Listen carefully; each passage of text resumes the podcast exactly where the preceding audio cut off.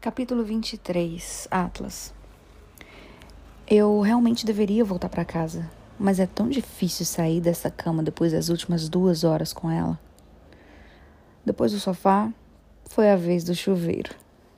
Agora nós dois estamos cansados demais para fazer qualquer coisa além de falar. Lily está deitada de costas com os braços sob a cabeça. Está me encarando, ouvindo atentamente enquanto conto da minha reunião de ontem com o advogado. Ele disse que eu fiz certo em levá-lo ao hospital. Eles foram obrigados a chamar o conselho tutelar, mas eu não sei o que acho disso. Assim, o poder fica nas mãos do governo.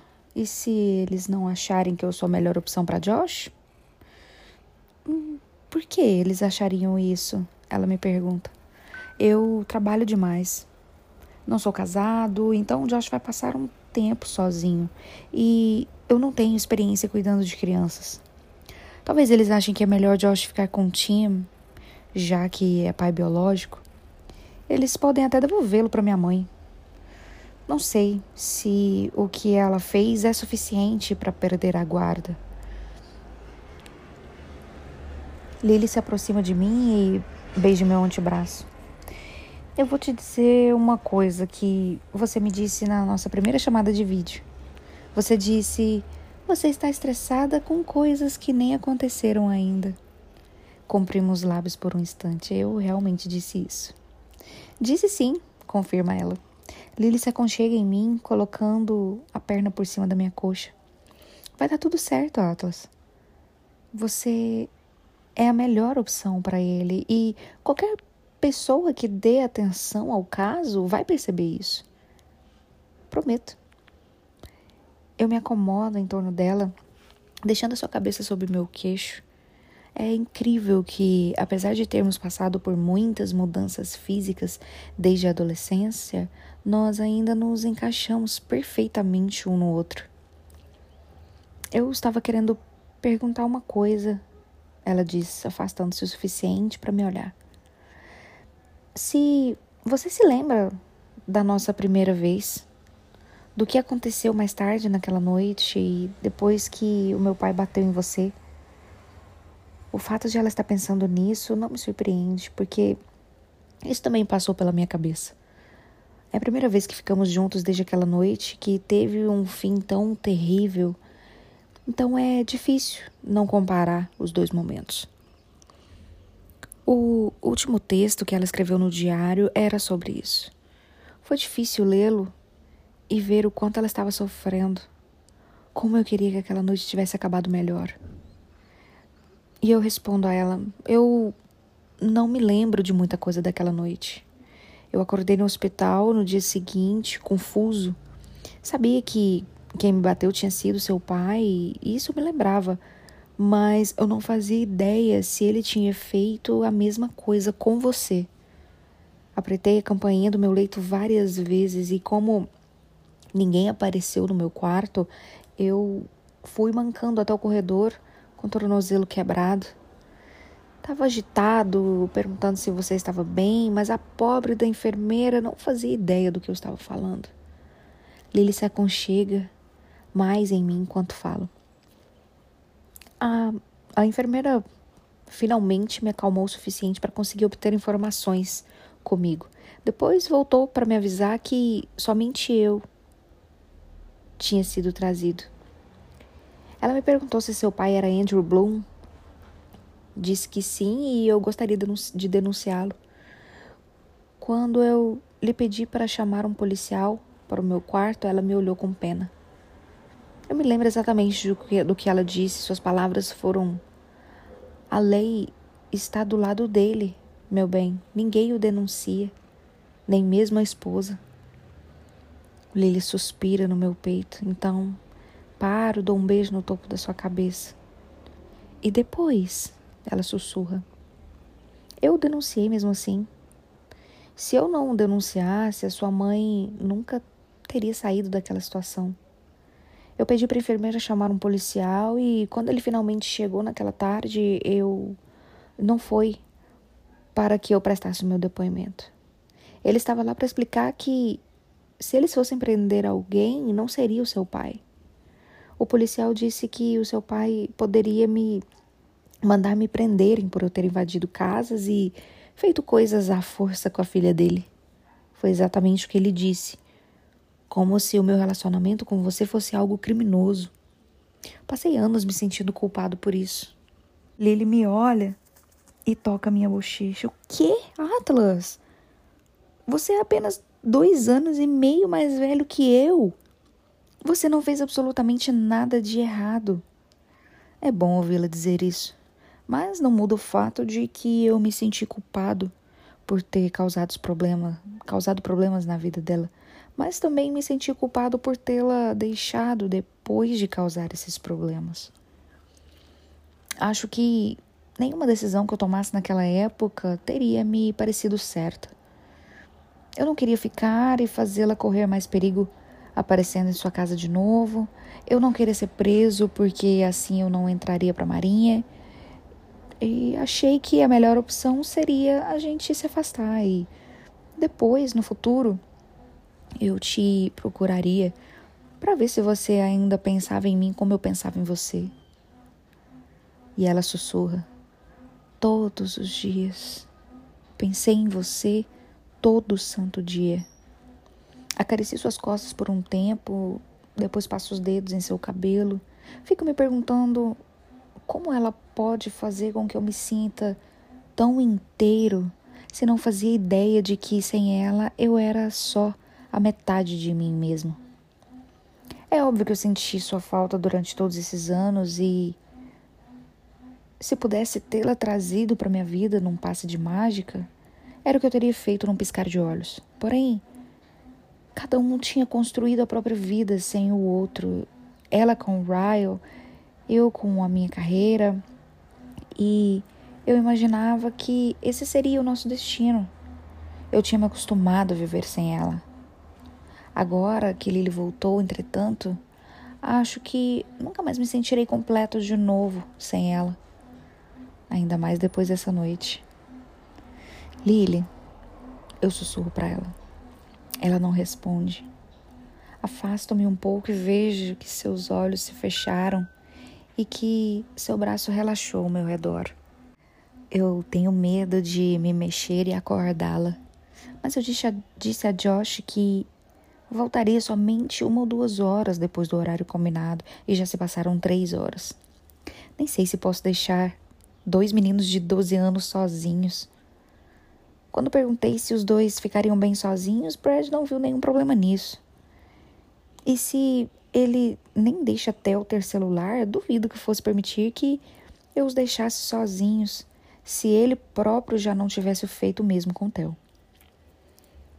Talvez eu devesse pesquisar no Google a partir de que idade uma criança pode ficar sem supervisão em Boston. Ah, estou exagerando. É óbvio que eles estão bem. Nenhum deles ligou ou mandou mensagem por causa de alguma emergência. Às vezes, crianças de 12 anos até cuidam de outras crianças. Acho que está tudo bem, mas eu preciso voltar mesmo assim. Ainda não conheço Josh o bastante e não estou convencido de que ele não está dando a maior festa lá em casa agora.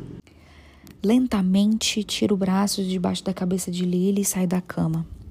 Visto-me no maior silêncio, depois procuro papel e caneta. Eu não quero acordá-la e não quero ir embora sem dizer nada, especialmente depois da nossa noite juntos. Encontro um caderno e uma caneta na gaveta da cozinha. Então me sento à mesa e escrevo uma carta. Quando termino, levo-a para o quarto e coloco no travesseiro ao seu lado. Então lhe dou um beijo de boa noite.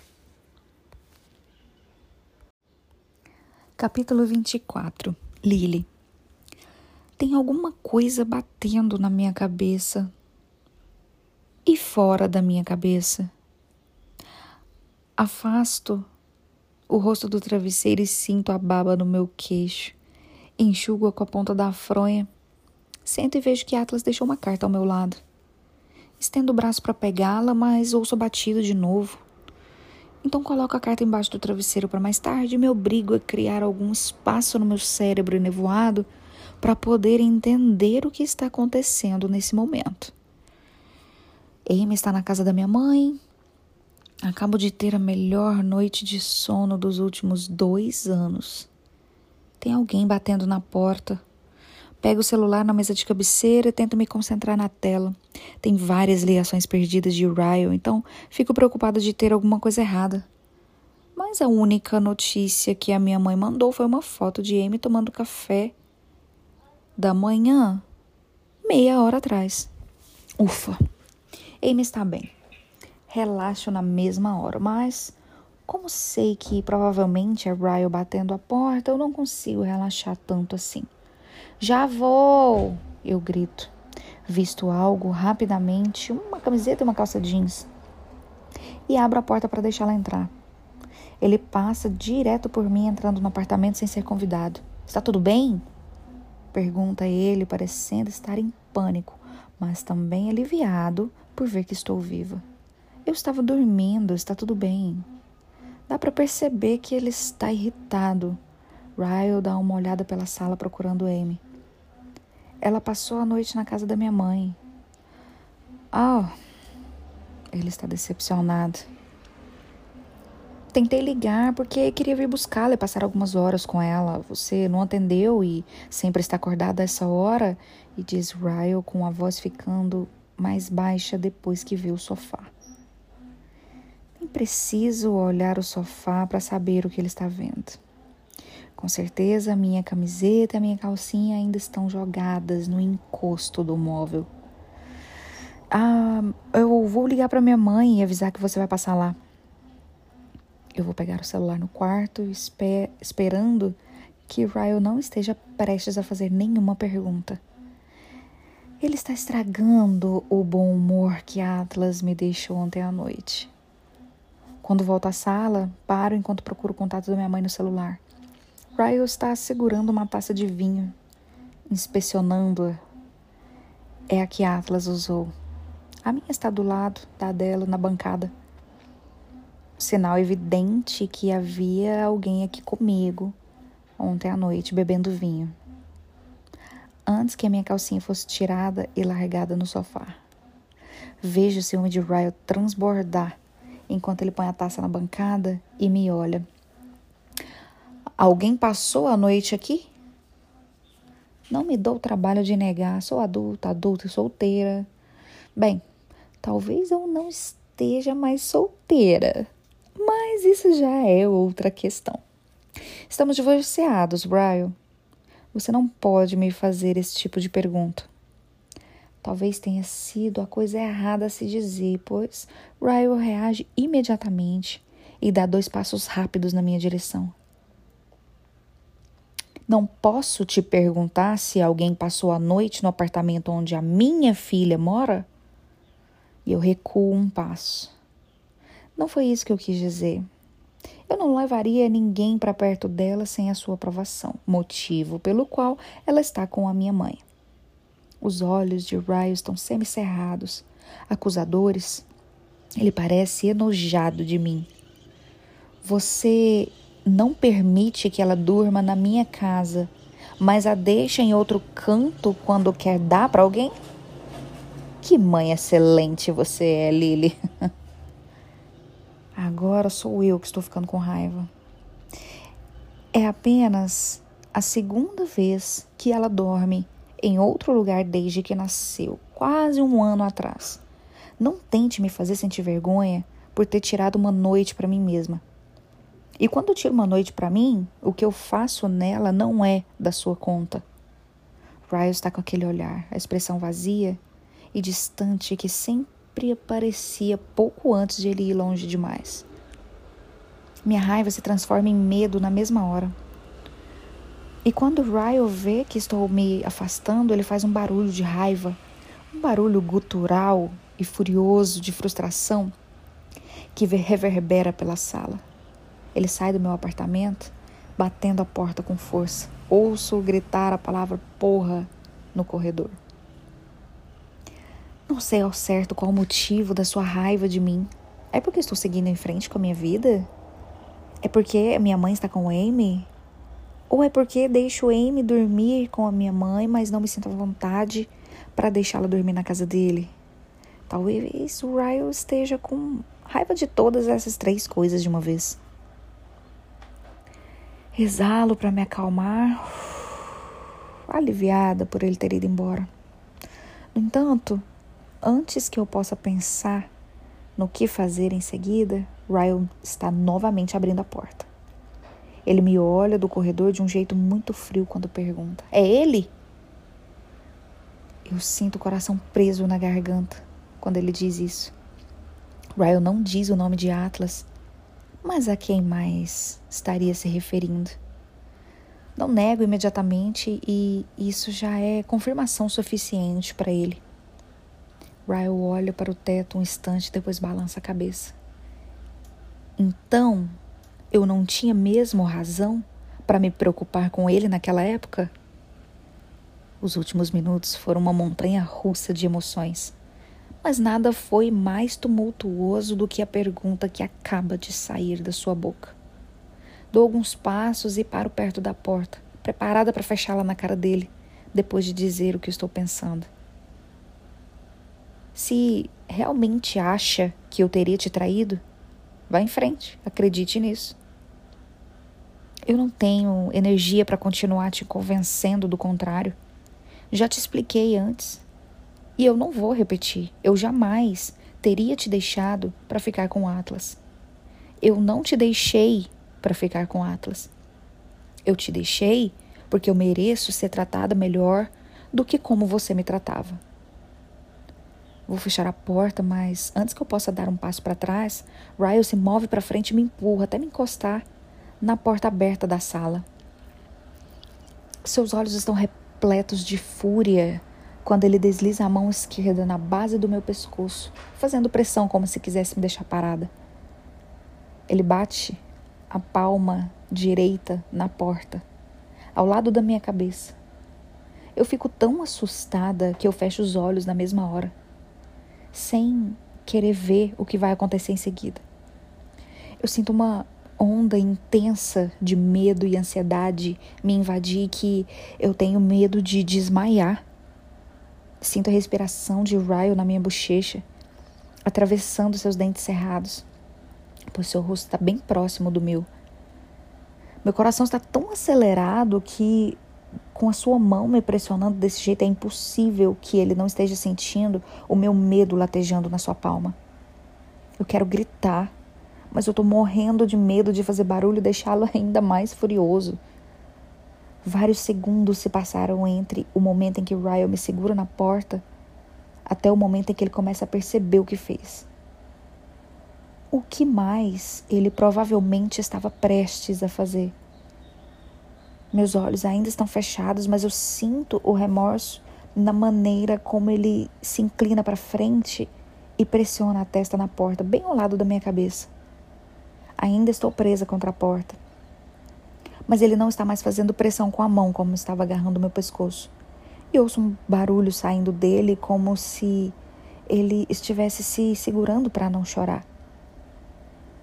Isso me fez pensar na última noite em que ele me machucou nos pedidos de desculpa que ele sussurrou enquanto eu perdia e recobrava consciência.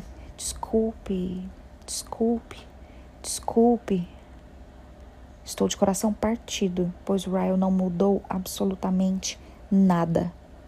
Por mais que eu esperasse que isso tivesse acontecido e por mais que eu saiba que ele quer mudar, ele continua sendo o mesmo homem que sempre foi. Por algum motivo, eu ainda tinha uma pequena esperança de que ele tivesse se tornado mais forte por causa de Amy. Mas essa é a confirmação inegável de que estou tomando as decisões certas por ela. Ryle está me segurando, como se eu pudesse melhorar a situação e, num dado momento, eu realmente achei que poderia. Ele é um homem destruído, mas não por minha causa. Ele já estava destruído antes de me conhecer. Às vezes, uma pessoa acha que se amar alguém destruído, se amá-lo bastante, ela pode, afinal, conseguir consertá-lo. Mas o problema disso é que ela acaba se destruindo também. Eu não posso permitir que mais ninguém me destrua. Precisa estar inteira para minha filha.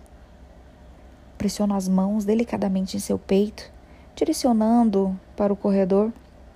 Quando finalmente há espaço bastante entre nós dois para que eu feche a porta.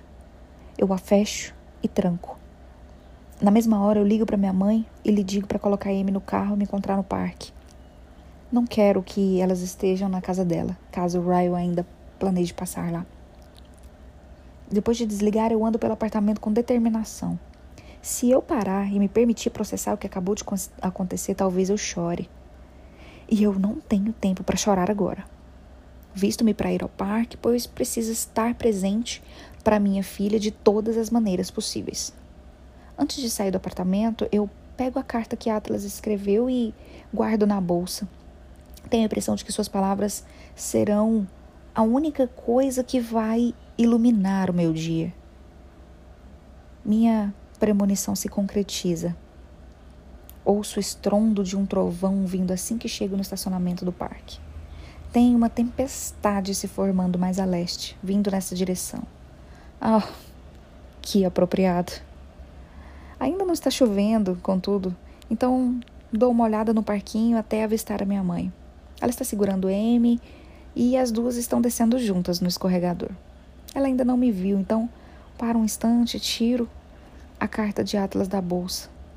Ainda estou abalada pelo que aconteceu com Brian. Quero ler alguma coisa que me deixe num humor melhor antes de ir falar com a minha filha. Querida Lily, peço desculpa por ter ido embora sem me despedir, mas você pega no sono com muita facilidade. Não me incomodo de te ver dormindo, mesmo quando é num carro, no meio de um encontro. Às vezes, quando éramos mais novos, eu ficava observando você dormir. Gostava de te ver tão relaxada daquele jeito, pois quando estava acordada, sempre havia uma tensão silenciosa dentro de você. Mas ela sumia quando você dormia, e aquilo sempre me tranquilizava. Nem sei como começar a dizer o que essa noite significou para mim. Eu acho que eu nem preciso descrever porque você estava lá. Você também sentiu. Sei que mencionei mais cedo que carreguei muita culpa pelo que aconteceu entre a gente, mas não quero que você pense que eu me arrependo de ter te amado naquela época. Se tem uma coisa de que me arrependo é do fato de eu não ter lutado mais por você. Eu acho que a maior parte da minha culpa vem disso. De saber que se eu não tivesse te deixado, você jamais teria conhecido um homem que acabaria te machucando da mesma maneira que seu pai machucava sua mãe. No entanto, independentemente de como chegamos até esse ponto, estamos aqui precisei chegar à conclusão de que sempre mereci o seu amor. Eu odeio o fato de não termos chegado a esse momento antes, pois são tantas as coisas na vida que eu queria que você não tivesse vivenciado ou que eu poderia ter impedido. Mais de qualquer outro trajeto você não teria M. Então estou grato por termos vindo parar aqui. Eu adoro ver você falando dela. Não vejo a hora de conhecê-la. Mas isso vai acontecer no seu devido tempo, assim como todas as outras coisas pelas quais eu anseio. Vamos continuar no ritmo que você achar melhor. Se for para falar com você todos os dias ou te ver apenas uma vez ao mês, qualquer coisa é melhor do que os anos que eu precisei passar sem saber nada a seu respeito. Eu estou tão feliz por você estar aqui. É tudo que eu sempre quis para você. Mas vou te dizer uma coisa: não tem nada melhor do que saber que agora é comigo que você vai ser feliz. Com amor, Atlas. Estremeço tanto que quase rasgo a carta no meio quando alguém bate a minha janela. Tomo um susto e vejo minha mãe parada ao lado do carro, Amy se alegra ao me ver pelo vidro e só o seu sorriso já me faz sorrir também. Bem, o seu sorriso e a carta na minha mão. Eu a dobro e a guardo de volta na bolsa. Minha mãe abre a porta do carro. Está tudo bem? Está sim. Pego Amy nos braços dela, mas os olhos da minha mãe se estreitam desconfiados. Você parecia assustada quando pediu para eu vir te encontrar no parque. Ah, mãe, está tudo bem. Eu só queria que Ryle ficasse com ela hoje, não ficasse com ela hoje. Ele não está com um humor muito bom e ele sabia que Amy estava com você, então solto o ar pela boca e ando até os balanços vazios. Sento-me em um deles e ponho Amy no meu colo, virada para frente. Pressiono até e vou um pouco para trás enquanto minha mãe se senta no balanço ao lado. Lily, me conte o que aconteceu. Ela me olha preocupada. Sei que Amy tem apenas um ano e não consegue me entender ainda, mas eu não me sinto à vontade para falar do pai dela em sua presença. Tenho certeza de que bebês e crianças pequenas percebem o nosso humor, mesmo que não entendam o que a gente está dizendo. Tento explicar a situação sem citar nenhum nome. Eu meio que estou namorando alguém, minha confissão soa como uma pergunta, porque ainda não oficializamos nada, mas acho que Atlas e eu não precisamos de nenhum rótulo para saber aonde isso vai dar. É mesmo? Quem? Eu balanço a cabeça. Não vou dizer que é Atlas, embora ela provavelmente não fosse saber de quem eu estou falando. Ela ouviu duas vezes quando era mais nova e nunca falamos sobre. E caso ela se lembre dele, tenho certeza de que preferia nem lembrar, considerando que o seu marido o fez parar no hospital. Talvez um dia eu precise apresentar Atlas oficialmente à minha mãe e eu não quero que ela o reconheça do meu passado. Senão ela poderia se sentir muito envergonhada. Ah, é só um cara que eu conheci, ainda recente. Mas Ryle descobriu e não está nada contente. Minha mãe estremece, como se soubesse muito bem o que significa o não estar nada contente. Ele, ele passou lá em casa hoje de manhã e a sua reação foi assustadora. Eu fiquei em pânico, achando que ele ia aparecer na sua casa para pegá-la. Então não queria que vocês estivessem lá. O que o Ryan fez? Eu balanço a cabeça. Não, estou machucada, é que faz um tempo que eu não vejo esse lado dele, então eu estou um pouco abalada, mas eu estou bem. Dou um beijo no topo da cabeça de Amy, fico surpresa ao sentir uma lágrima escorrendo pela minha bochecha, então enxugo rapidamente. Mas agora eu não sei mais o que fazer em relação aos encontros dele com Amy. Quase desejo que algo tivesse mesmo acontecido, pois assim eu teria denunciado dessa vez. Ao mesmo tempo, eu me sinto uma péssima mãe por pensar dessa forma do pai dela. Minha mãe estende o braço e aperta minha mão. E isso faz meu balanço parar. Então eu me viro e fico de frente para ela. Independente do que você decida fazer, você não é uma péssima mãe. É exatamente o oposto. Eu admiro as escolhas que você fez por causa dela. Às vezes eu fico triste por não conseguir ter sido tão forte assim por você. Eu balanço a cabeça na mesma hora. Não dá para comparar as situações, mãe. Eu tive muito apoio e isso me permitiu tomar uma, a decisão que eu tomei. Você não tinha ninguém. Ela dá um sorriso triste e agradecido. Depois se encosta no balanço e se empurra um pouco para trás. Seja quem for, Lily, ele é um cara de sorte. Quem é ele? Eu rio. Não, nem adianta. Eu não vou te falar dele quando for. Eu vou te falar dele quando for algo mais certo. Mas já é algo certo, dá para ver pelo seu sorriso. Nós duas olhamos para cima na mesma hora que começa a chuviscar. Seguro Amy e começamos a voltar para o estacionamento. Minha mãe beija Amy antes que eu a coloque na cadeirinha. Eu te amo. A vovozinha te ama, Amy. Vovozinha? Eu pergunto. Semana passada era vó. Ah, eu ainda não me decidi. Minha mãe me beija na bochecha e depois vai correndo até seu carro.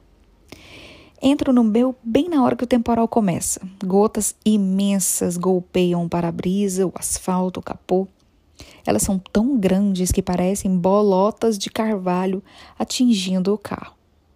Fico sentado um instante tentando resolver para onde eu devo ir antes de ligar o carro. Eu ainda não quero voltar para casa porque Ryan pode aparecer lá de novo. Eu não quero ir para o apartamento de Alicia de jeito nenhum, pois assim eu certamente o encontraria, já que ele mora no mesmo prédio. Eu tô me sentindo muito protetora em relação a Amy no momento, pois, juridicamente, Ryan tem todo o direito de pegá-la comigo e passar o dia com ela, mas eu não vou deixar minha filha ficar perto dele num dia em que ele está de pavio curto.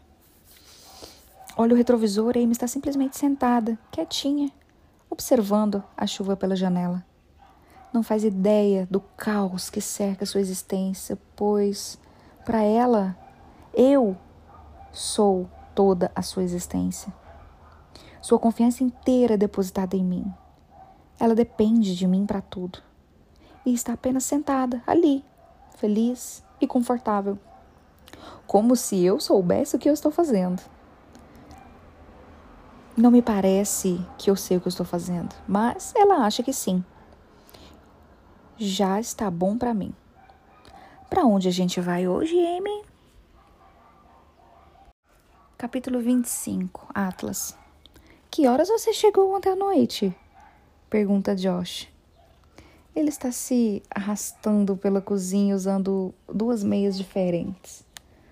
Uma delas foi o que eu comprei para ele e a outra é minha. Theo e Josh estavam dormindo quando cheguei, mas mesmo assim acordei três horas antes deles. Brad veio buscar Theo uns 20 minutos atrás. Não é da sua conta, Aponto para a mesa onde está seu dever de casa e ele ainda não terminou. Josh me prometeu que terminaria ontem se eu deixasse Tel dormir aqui, mas imagino que os videogames e os mangás e os animes o atrapalharam. Você não fez o dever de casa. Josh olha para a pilha de papéis e depois para mim. Não, vá terminar. Digo isso com firmeza, mas não faço ideia de como fazer isso.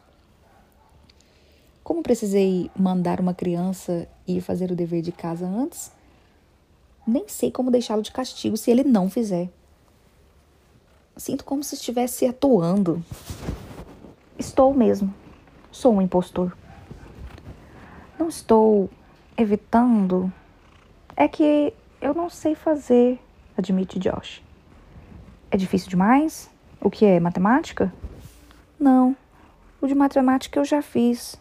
Matemática é fácil. É esse caralho que eu preciso fazer para aula de computação que é difícil. Cacete, digo corrigindo, eu acho. Talvez cacete seja igualmente ruim. Um, Sento-me ao lado de Josh para ver o que está tendo dificuldade. Ele empurra o dever para mim, eu dou uma olhada. É uma pesquisa sobre ancestralidade. São cinco coisas para fazer ao longo do trimestre, e uma delas é uma árvore genealógica, que devia ter sido entregue na sexta-feira passada. Ele também tem um trabalho sobre gerações para a próxima sexta, usando um site sobre ancestralidade. É para a gente encontrar nossos parentes usando um site. Eu não sei o nome de nenhum deles, nem por onde começar. Você sabe o nome de alguém? E eu balanço a cabeça. Não. Conheci o pai de Sutton uma vez, mas ele faleceu quando eu era criança. Eu nem me lembro o nome dele. E os pais do meu pai? Pergunta Josh. Eu também não sei nada sobre a família dele. Josh pega os papéis comigo. Eles deviam parar de pedir para as crianças fazerem essas coisas. As famílias são diferentes hoje em dia. Pior que você tá certo. Ouço uma notificação de mensagem vindo do meu celular na cozinha, então me levanto para ir ver. Você tentou encontrar meu pai para mim? Pergunta Josh. Eu tentei, mas Tim não respondeu a mensagem de voz que lhe deixei. Só não quero contar isso para Josh porque sei que ele vai se decepcionar. Pego meu celular, mas volto para perto de Josh antes de olhar a mensagem. Ah, eu ainda não tive tempo de investigar a fundo. Tem certeza de que quer que eu faça isso? Josh assente. Talvez ele queira falar comigo. Aposto que Sutton fez de tudo para manter a gente longe um do outro. Eu sinto uma pontada de preocupação no peito. Tinha esperanças de que Josh estivesse se sentindo tão confortável aqui que não quisesse mais encontrar o pai. Mas era uma esperança tola. É só um menino de 12 anos. É óbvio que quer encontrar o pai. Eu vou te ajudar a encontrá-lo. Mas, por enquanto, faça o que der para a pesquisa. Apenas tente, pois eles não podem te dar uma nota ruim por você não conhecer os seus avós. Josh se inclina por cima do dever de casa e finalmente olha a mensagem. É de Lily. Posso te ligar? Lily deveria saber que pode me ligar a qualquer segundo do dia. E eu vou atender. Levo o celular para o quarto e ligo para ela sem responder a mensagem. Ela atende ao primeiro toque. Oi. Olá. O que está fazendo? Ajudando o Josh com o dever de casa e tentando fingir que eu não estou pensando em você. Ela fica quieta depois disso, então percebo na mesma hora que há algo errado. Você está bem? Estou, é que eu não quero ir para casa. Será que eu posso dar uma passada aí? Claro que sim. Amy ainda está com sua mãe? E ela suspira. Esse é o problema, ela está comigo. Eu sei que é estranho, mas eu explico quando chegar aí, pode ser? Se ela vai trazer Emerson para minha casa, é porque há algo mesmo de errado. Ela não queria de jeito nenhum que eu chegasse perto da filha antes de Ryan saber da gente. Vou mandar meu endereço por mensagem, tá bom? Obrigada, daqui a pouco eu chego aí. Ela desliga, eu me deito no colchão me perguntando que diabos aconteceu entre o momento que eu saí da sua cama ontem à noite e esta ligação. Será que ela leu minha carta? Será que eu disse algo errado? Ela está prestes a terminar tudo entre a gente? Todas as preocupações reviram meu estômago enquanto a espero. Mas a minha maior preocupação é uma que eu prefiro afastar da mente. Será que Ryle bateu nela? Estou aguardando quando seu carro para aqui na frente. Então vou encontrá-lo do lado de fora. Quando Lily sai do carro, percebo na hora que há algo errado. Mas acho que não tem a ver comigo, porque ela parece aliviada em me ver. Puxo-a para um abraço, porque ela parece estar precisando. O que aconteceu? Lily põe as mãos no meu peito e se afasta para me olhar. Parece estar hesitando em falar. Ela olha para o banco de trás para conferir como a filha dorme na cadeirinha e então começa a chorar. Ela encosta o rosto no meu peito e soluça na minha camisa. E é, é realmente de partir o coração. Pressiona os lábios no seu cabelo e lhe dou um instante. Lily não precisa de muito tempo. Ela se recompõe com bastante rapidez e enxuga os olhos. Desculpe. Passei a manhã inteira segurando o choro desde que o Ryle saiu lá de casa. A menção ao nome dele fez as minhas costas enrijecerem. Eu sabia que tinha a ver com ele. Ele sabe da gente, ela revela. E o que aconteceu? Eu preciso de todas as minhas forças para ficar parado aqui em vez de sair correndo atrás dele. Meus ossos parecem estalar de raiva. Você tá machucada? Não, ele tá muito chateado. E eu não quero ficar sozinha em casa no momento. Eu sei que eu ainda não devia trazer Amy para perto de você, mas eu me sinto mais segura com ela aqui do que se Ryle tentasse passar em casa para levá-la. Me desculpe, eu só não quero estar num lugar onde ele possa me encontrar. Levanto seu rosto para que ela possa me encarar. Eu gosto que você esteja aqui. Vocês duas.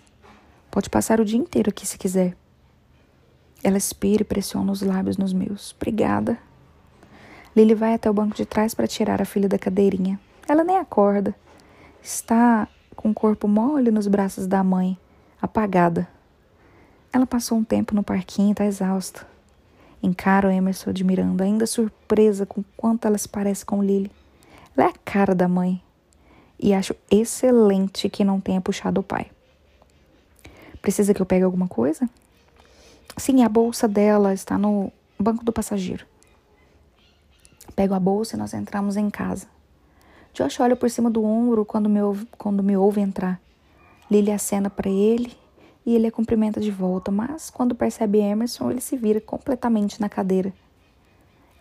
É um bebê? É sim, responde Lily. O nome dela é Emerson. Josh me olha. É sua filha? Com o marcador permanente na mão, ele aponta para Amy. Ela é minha sobrinha? Lily riu um pouco constrangida. Deveria ter avisado Josh antes de elas chegarem. Não, eu não sou o pai. E você não é o tio. Josh nos encara por um minuto. Depois dá de ombros e diz: Tudo bem. Ele se vira e volta a prestar atenção no dever de casa. Foi mal por isso, digo baixinho. Deixo a bolsa de, bolsa de Emerson perto do sofá. Quer que eu pegue um cobertor para ela?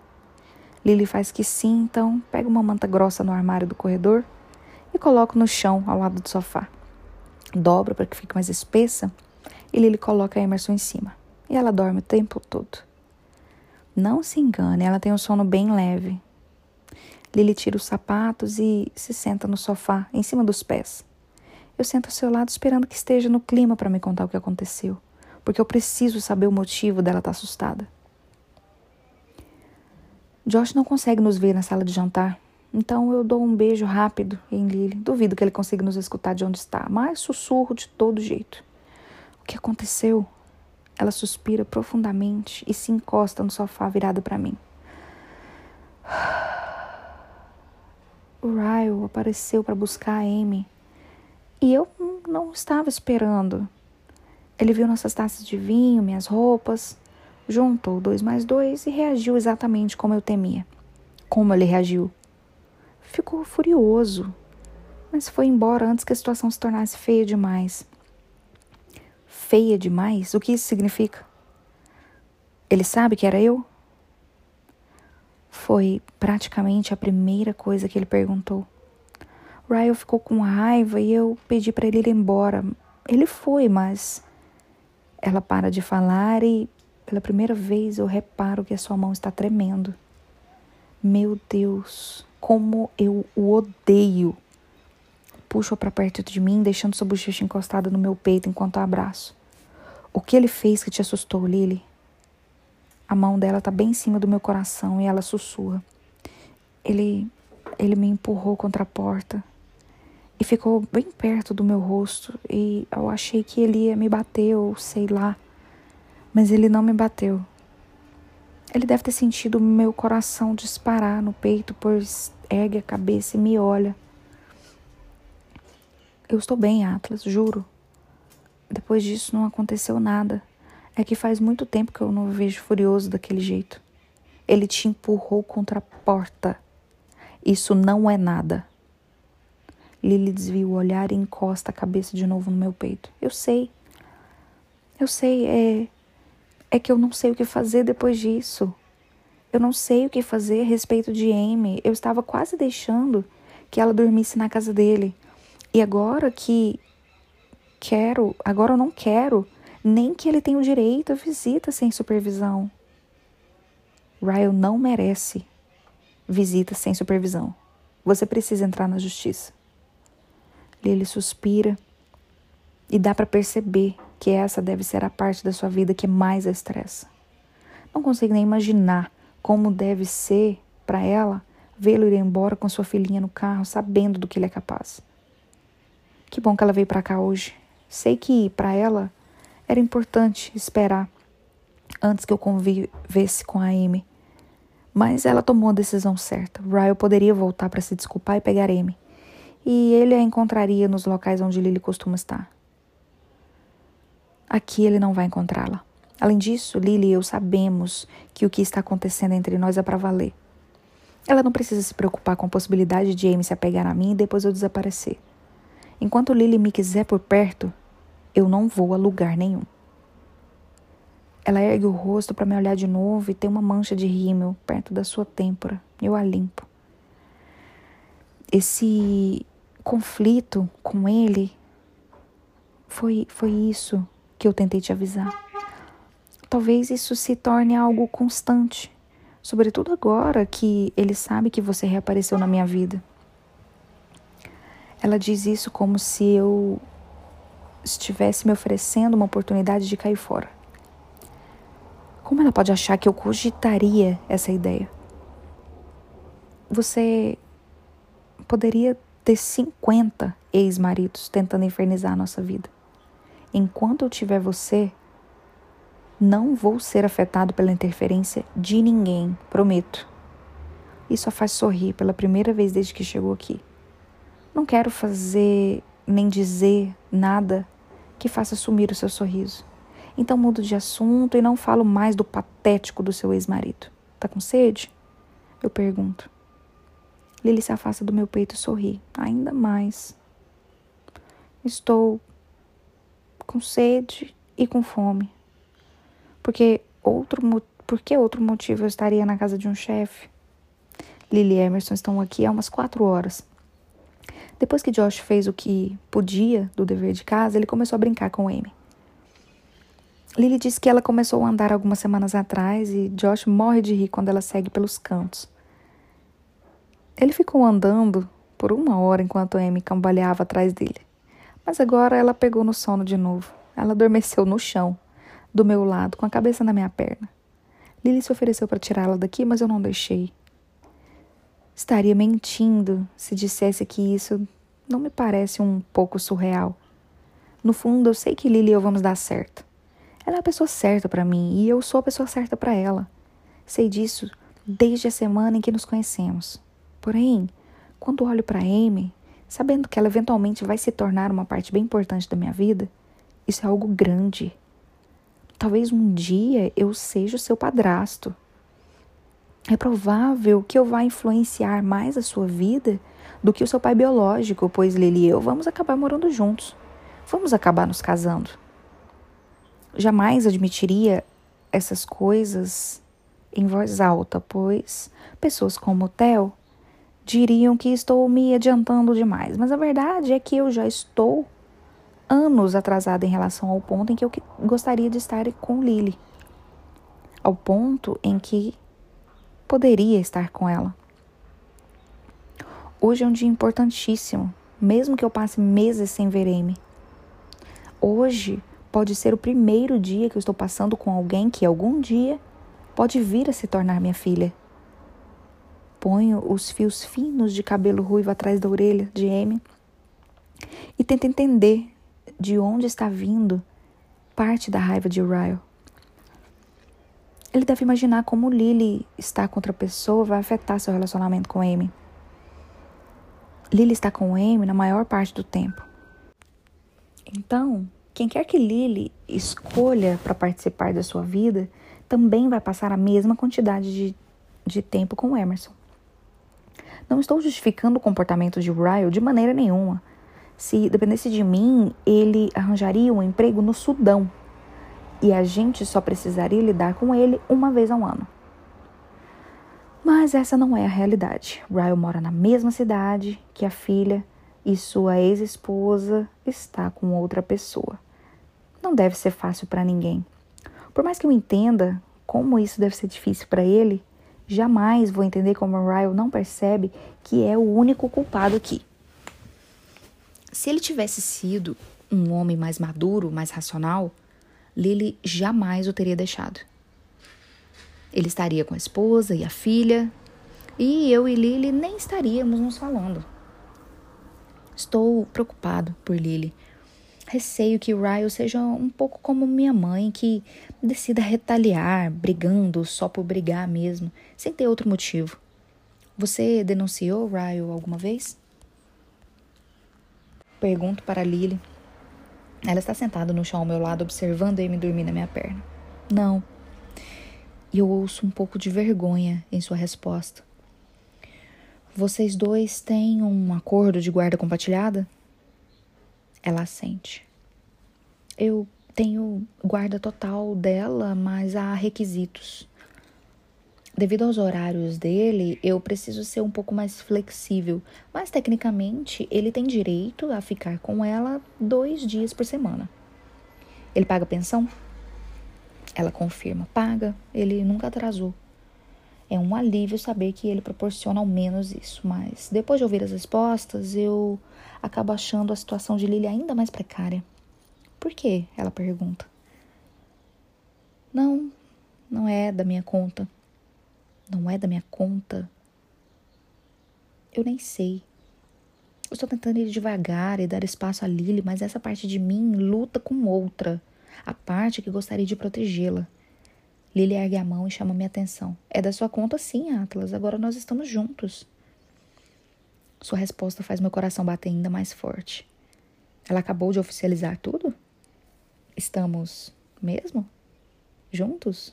Eu pergunto. Sorri e a chamo para perto de mim com as veias latejando. Eu e você somos um casal, Lily Bloom?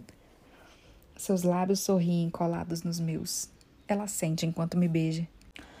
Acho que nós dois já sabíamos que éramos um casal bem antes de ontem à noite, mas se a filha dela não tivesse aqui dormindo na minha perna, nesse momento, eu provavelmente ergueria Lily a rodopiaria como ela de tão feliz que eu estou e de tão envolvido que estou.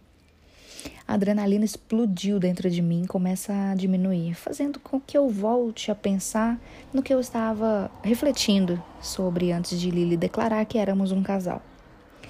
Ryle, guarda, imaturidade. A cabeça de Lily está no meu ombro e a sua mão está no meu peito. Então ela sente quando eu respiro fundo e ergue a cabeça e me olha com ansiedade. Diga logo. Dizer o quê? O que acha sobre a minha situação? Suas sobrancelhas estão grudadas uma na outra, como se você estivesse preocupado com alguma coisa. Ela ergue a mão e usa o dedão para desfazer a expressão séria no meu rosto. É tarde demais para avisar a justiça que ele já representou um risco para você no passado? Talvez assim eles o impeçam de ter direito de Amy dormir na casa dele. Depois de duas pessoas chegam a um acordo de guarda compartilhada, não se pode usar provas do passado para modificá-lo, ela explica. Infelizmente, eu nunca o denunciei, então eu não posso usar de violência doméstica como argumento a essa altura. Isso é uma pena, mas entendo que ela tentou manter a civilidade com ele naquela época. Temo apenas que isso acabe afetando no futuro de uma maneira negativa. Metade do tempo, Ryle está ocupado demais para ficar com ela ou até mesmo para que Amy passe a noite com ele, na verdade. Duvido que vá tentar obter guarda compartilhada dela em algum momento. Eu cerro os lábios e assinto, esperando que Lily esteja certa. Não conheço tão bem quanto ela, mas pelo que já ouvi falar dele, o Ryle parece ser rancoroso. E pessoas rancorosas costumam achar necessário retaliar. Pais e mães fazem isso o tempo todo um não gosta do que o outro está fazendo ou da outra pessoa com quem está saindo, usa o filho como arma, e isso me preocupa. Eu consigo imaginar facilmente o Ryle decidindo entrar na justiça só para se vingar de Lily porque ela está comigo. E ele provavelmente conseguiria o que deseja. Ele nunca machucou Amy, nunca foi denunciado por bater em Lily, nunca atrasou a pensão, e tem uma carreira bem sucedida. Ele tem tudo isso a seu favor. Quando olho para Lily, parece que ela está prestes a afundar no chão. Não queria chateá-la ainda mais falando nisso. Desculpe, eu estou sendo pessimista. Podemos mudar de assunto? Você não é pessimista, Atlas. Você é realista. E eu preciso que seja assim. Ela tira a cabeça do meu ombro e dá uma olhada em Amy que ainda está dormindo na minha perna. Depois Lily se aconchega em mim de novo, suspirando baixinho. Sabe, mesmo que eu tivesse denunciado o Ryle e tentado obter guarda unilateral, as minhas chances eram poucas. Ele não tem antecedentes criminais e tem dinheiro para conseguir os melhores advogados. Quase todos os advogados com quem conversei me encorajaram a resolver a situação amigavelmente, pois já tinham visto casos como o nosso, e o acordo que Ryle aceitou na época era a minha melhor opção. Eu seguro sua mão entrelaço os dedos nos meus. Lily enxuga uma lágrima que escorre pela bochecha. Estou odiando ter mencionado esse assunto, mas esses medos já estão dentro dela. Eu acho importante que ela pense neles, porque precisa estar um passo à frente de Ryle. O que quer que aconteça, você não vai mais enfrentar isso sozinha. Lily sorri em agradecimento. Emerson começa a acordar na minha perna, abre os olhos, me encara, procurando Lily logo em seguida. Ela vai direto para a mãe, passando por cima de mim. Quando está no colo de Lily, ergo a perna e a alongo. Passei mais de meia hora sem poder mexê-la e agora está dormente. É, é melhor a gente ir. Só de estar aqui com ela eu já me sinto culpada. Eu ficaria furiosa se Ryan a levasse para conhecer uma namorada sem que eu soubesse.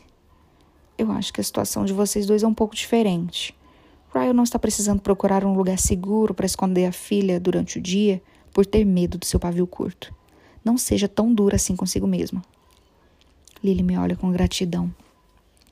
Ajudo a pegar as coisas e acompanho até o carro. Depois que Amy está na cadeirinha, Lily se aproxima para se despedir. Põe os dedos nos seus quadris, a puxa para perto. Abaixa a cabeça, roçando seu nariz, depois encosta seus lábios nos meus. Dou um beijo bem intenso, querendo que ela carregue consigo enquanto vai para casa. Coloca as mãos no bolso e de trás da sua calça e aperta sua bunda. Isso a faz rir. Depois ela suspira melancolicamente. Eu já estou com saudade. E eu faço que sim, também tenho sentido muita saudade. Estou meio que obcecado por você, Lily Bloom. Beijo sua bochecha e depois me forço a soltá-la. Esse é o único aspecto negativo de finalmente estar com a pessoa com quem você deveria estar. Você passa anos desejando ficar com ela. E quando ela enfim se torna uma parte importante de sua vida, de alguma maneira, isso dói ainda mais. Capítulo 26 Lily Você me decepciona, Lily. E eu estou encarando o celular chocada. Isso é uma piada? Você me trata como um monstro. Eu sou o pai dela, cacete. São cinco da manhã. Acordei para ir ao banheiro e, naturalmente, dei uma olhada no celular antes de dormir. Mais uma horinha até o despertador tocar. Todas as mensagens são de Ryle. Ele não dá notícias desde que apareceu aqui em casa no domingo. Já se passaram quatro dias e ele nem se deu o trabalho de entrar em contato para se desculpar por ter perdido a cabeça comigo. Ele passou quatro dias em silêncio e agora vem com essa? Eu era mais feliz antes de te conhecer, disse ele por mensagem. Leio as, as inúmeras mensagens sabendo muito bem que ele estava bêbado quando as enviou ontem à noite. A primeira chegou à meia-noite e a última escrita às duas da manhã. E dizia: Divirta-se trepando com um morador de rua. Eu largo o celular na cama, as mãos trêmulas. Não acredito que ele me enviou essas mensagens. Achei que os quatro dias de silêncio significassem remorso, mas está na cara de que ele anda remoendo a raiva. Isso é bem pior do que eu imaginava. Eu tento voltar a dormir, mas não consigo. Eu me levanto e preparo uma xícara de café. Mas estou enojada demais para tomá-lo. Passo a próxima meia hora parada na cozinha, olhando para o nada, pensando sem parar nas mensagens. Quando Amy finalmente acorda, eu fico aliviada. Vai ser ótimo me distrair com essa rotina matinal agitada. Depois que a deixo com minha mãe, chego ao trabalho às oito em ponto. Sou a primeira na floricultura, então me ocupo o máximo possível até Serena e Lucy chegarem. Lucy percebe que há algo errado comigo e, em dado momento, até me pergunta como estou, mas respondo que está tudo bem. Finjo que estou bem, mas olho para a ponta da porta da frente sempre que posso, achando que vou ver Ryan irromper por ela. Fico esperando outras de suas mensagens cruéis. Fico esperando o telefone tocar. Horas se passam e nada. Nem mesmo um pedido de desculpa. Não conto para Atlas, não conto para Alissa, não conto para ninguém ao longo do dia sobre o que ele fez. É, é vergonhoso. As mensagens insultaram a Atlas e a mim. Não tenho ideia do que fazer, mas sei que não estou disposta a tolerar esse tipo de coisa. Eu me recuso a passar os próximos 17 anos da minha vida sofrendo qualquer abuso, mesmo que seja por mensagem de texto. Serena já foi embora E estou sozinha com Lucy quando o inevitável enfim acontece. Já passa das 17 horas e estamos organizando para fechar a floricultura a fim de que eu possa buscar Amy na casa de minha mãe quando Ryle entra pela porta da frente. Minha ansiedade jorra dentro de mim como uma explosão de lava. Lucy nunca foi muito fã de Ryle, então solta um gemido baixo quando o vê e diz: oh, Se precisar de mim, eu vou estar lá atrás. Lucy, espere. Eu sussurro. Olho para o celular como se estivesse ocupada com alguma coisa para que Ryan não veja meus lábios se mexendo. Fique aqui. Eu olho para ela, pois quero que perceba a preocupação em meus olhos. Ela apenas assente e vai fazer alguma coisa para fingir que está ocupada. Meu coração está martelando no peito enquanto Ryan se aproxima. E eu nem tento disfarçar quando o encaro. Ele sustenta meu olhar por alguns segundos e depois olha Lucy e diz goela. Aponta a cabeça para o meu escritório. Podemos conversar? Eu já estou de saída. Minhas palavras saem com rapidez e firmeza. Preciso buscar nossa filha. Vejo a mão esquerda de Ryle agarrar a beirada do balcão. Ele a aperta e os músculos do seu braço se contraem. Por favor, eu não vou demorar. Olho para Lucy. Ah, você me espera para trancar? Ela sente me tranquilizando, então me viro e vou para o escritório. Ouço logo atrás de mim, cruzo os braços na frente do peito e inspiro antes de conseguir encará-lo. Eu já estou de saco cheio do seu remorso. Eu quero arrancar essa expressão fechada de sua cara de tão furiosa que eu estou. Ah, desculpe. Eu bebi demais num evento ontem à noite e ele passa a mão no cabelo e estremece aproximando-se. Eu não digo nada. Ah, eu. Eu nem lembrava que eu tinha mandado aquelas mensagens, Lily. Continua em silêncio e ele começa a se inquietar, constrangendo-se com minha raiva. Põe a mão nos bolsos e fita os próprios pés. Você contou para Alissa? Eu não respondo a sua pergunta. Na verdade, ela só aumenta minha raiva. Ryle está mais preocupado com o que a irmã vai pensar dele do que com o mal que está me causando? Não, mas contei para uma advogada. Minto, mas vai ser verdade assim que ele sair daqui. A partir de agora eu vou documentar tudo o que ele fizer comigo. Atlas tem razão. Ryle parece perfeito por fora, e se ele vai continuar com suas táticas abusivas, eu preciso de proteção para mim e para Amy. Os olhos de Ryle se voltam lentamente para os meus. Você fez o quê? Enviei as mensagens para minha advogada. Por que você faria isso? É sério. Você me imprensou contra uma porta no domingo e agora me manda mensagens ameaçadoras no meio da noite. Eu não fiz nada para merecer isso, Ryle. Ele tira as mãos do bolso e aperta a nuca enquanto se vira para outra direção. Alonga as costas e inspira pela boca. Ryle parece prender o ar enquanto conta em silêncio, tentando amenizar a raiva que cresce dentro de si. Nós dois sabemos o quanto essas técnicas deram certo no passado. Quando ele se vira, não há mais remorso. Você não está enxergando um padrão? É mesmo tão burra assim? É óbvio que eu enxergo um padrão, mas eu acho que estamos vendo dois padrões diferentes. Nós passamos um ano bem, Lily. Não tivemos nenhum problema até ele dar as caras de novo. Agora estamos brigando o tempo todo. Você ainda está trazendo advogados para a história? É? Ele parece querer socar o ar. Pare de culpar os outros pelo seu comportamento, Ryle. Para de ignorar a porra da causa de todos os nossos problemas, Lily. Lucy aparece na porta do escritório. Olha para mim para Ryle, depois para mim de novo. Você está bem? Ryle solta uma risada exasperada. Ela está bem, responde ele irritado.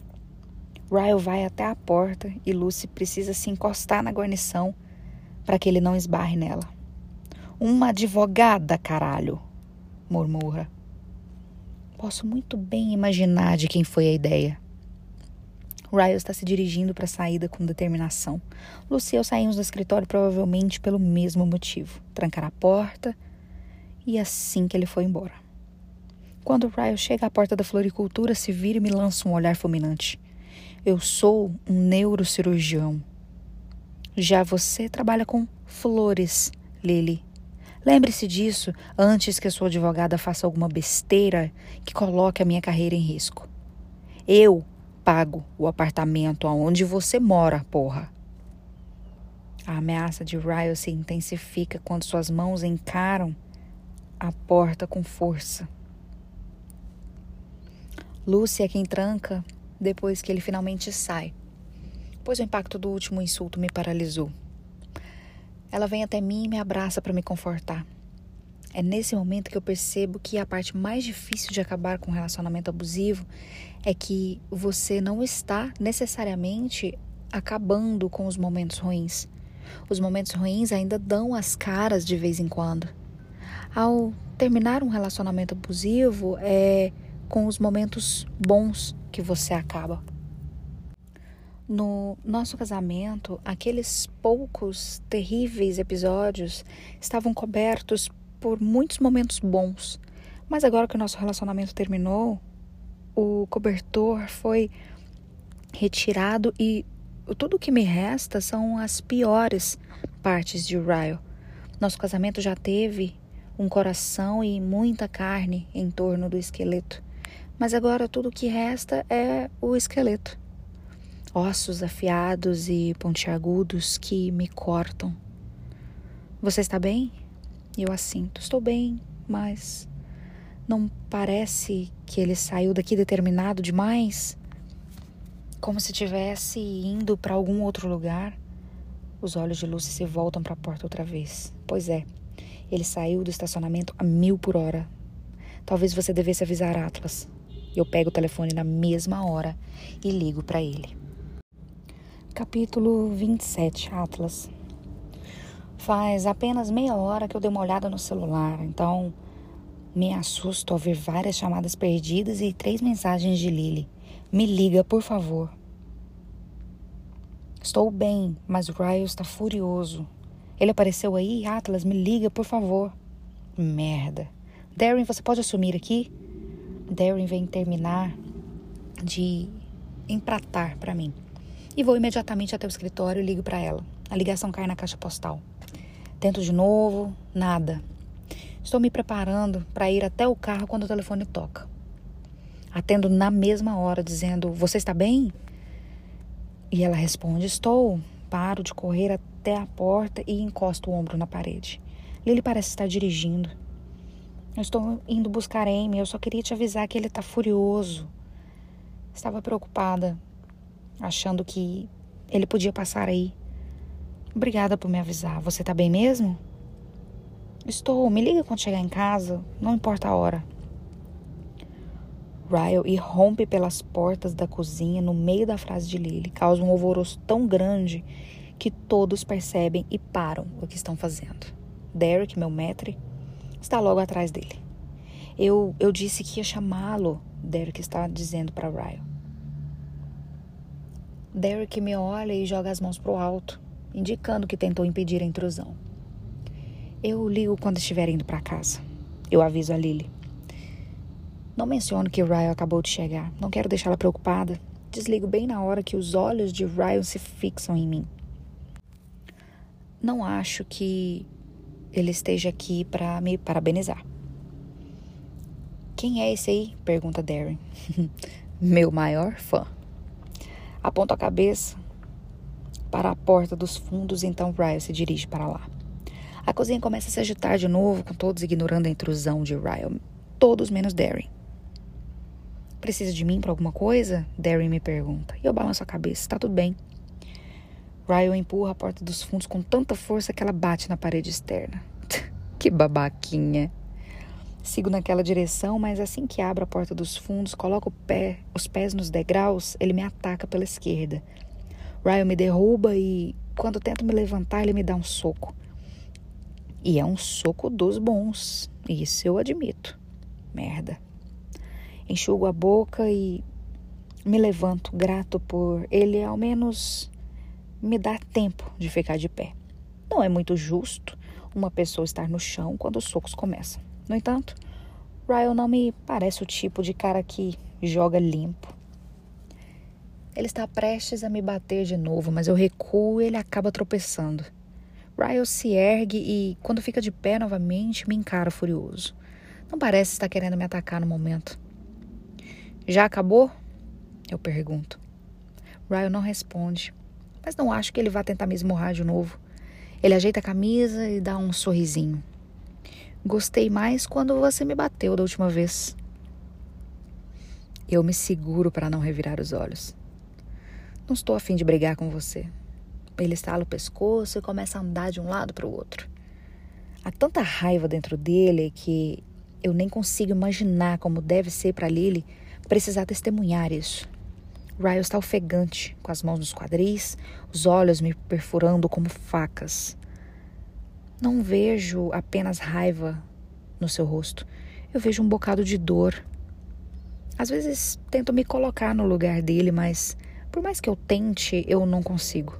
E nunca vou conseguir, pois nem ter o pior passado do mundo justifica alguém agredir a pessoa que deveria proteger.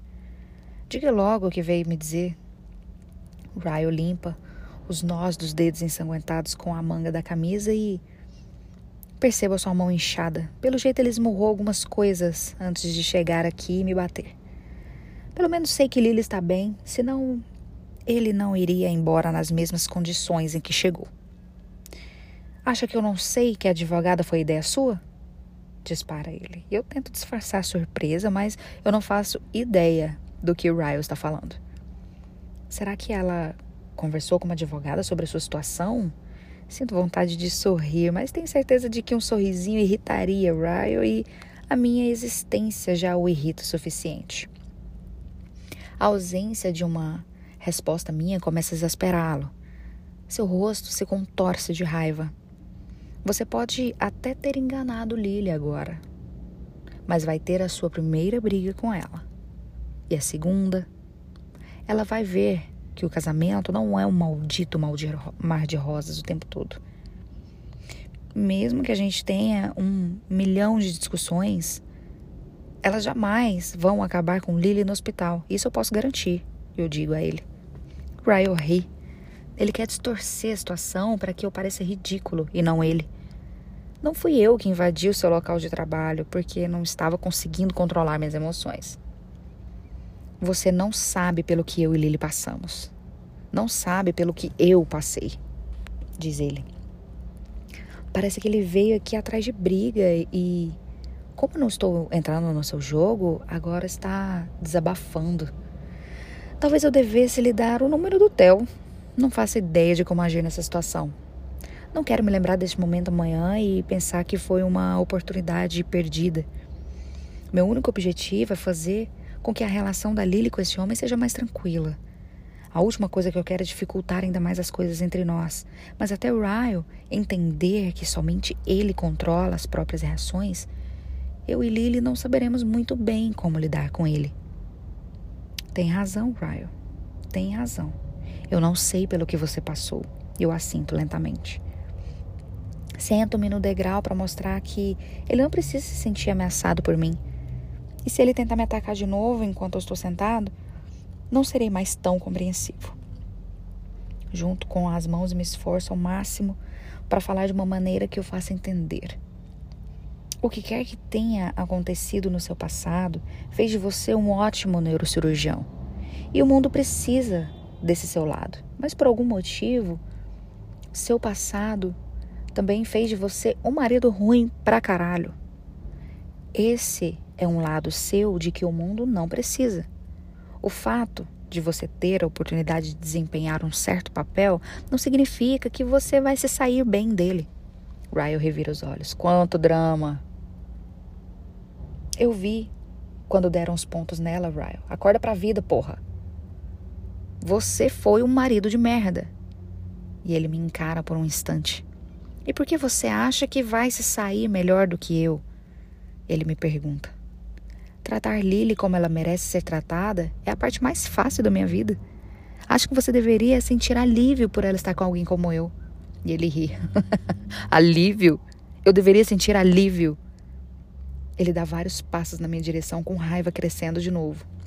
É por sua causa que não estamos juntos. Preciso de todas as minhas forças para continuar sentado e de toda a minha paciência para não responder aos seus gritos à altura. É por sua causa que vocês não estão juntos.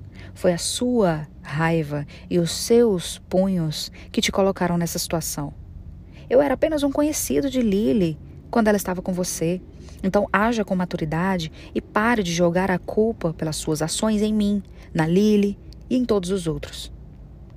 Levanto-me, mas não para bater nele.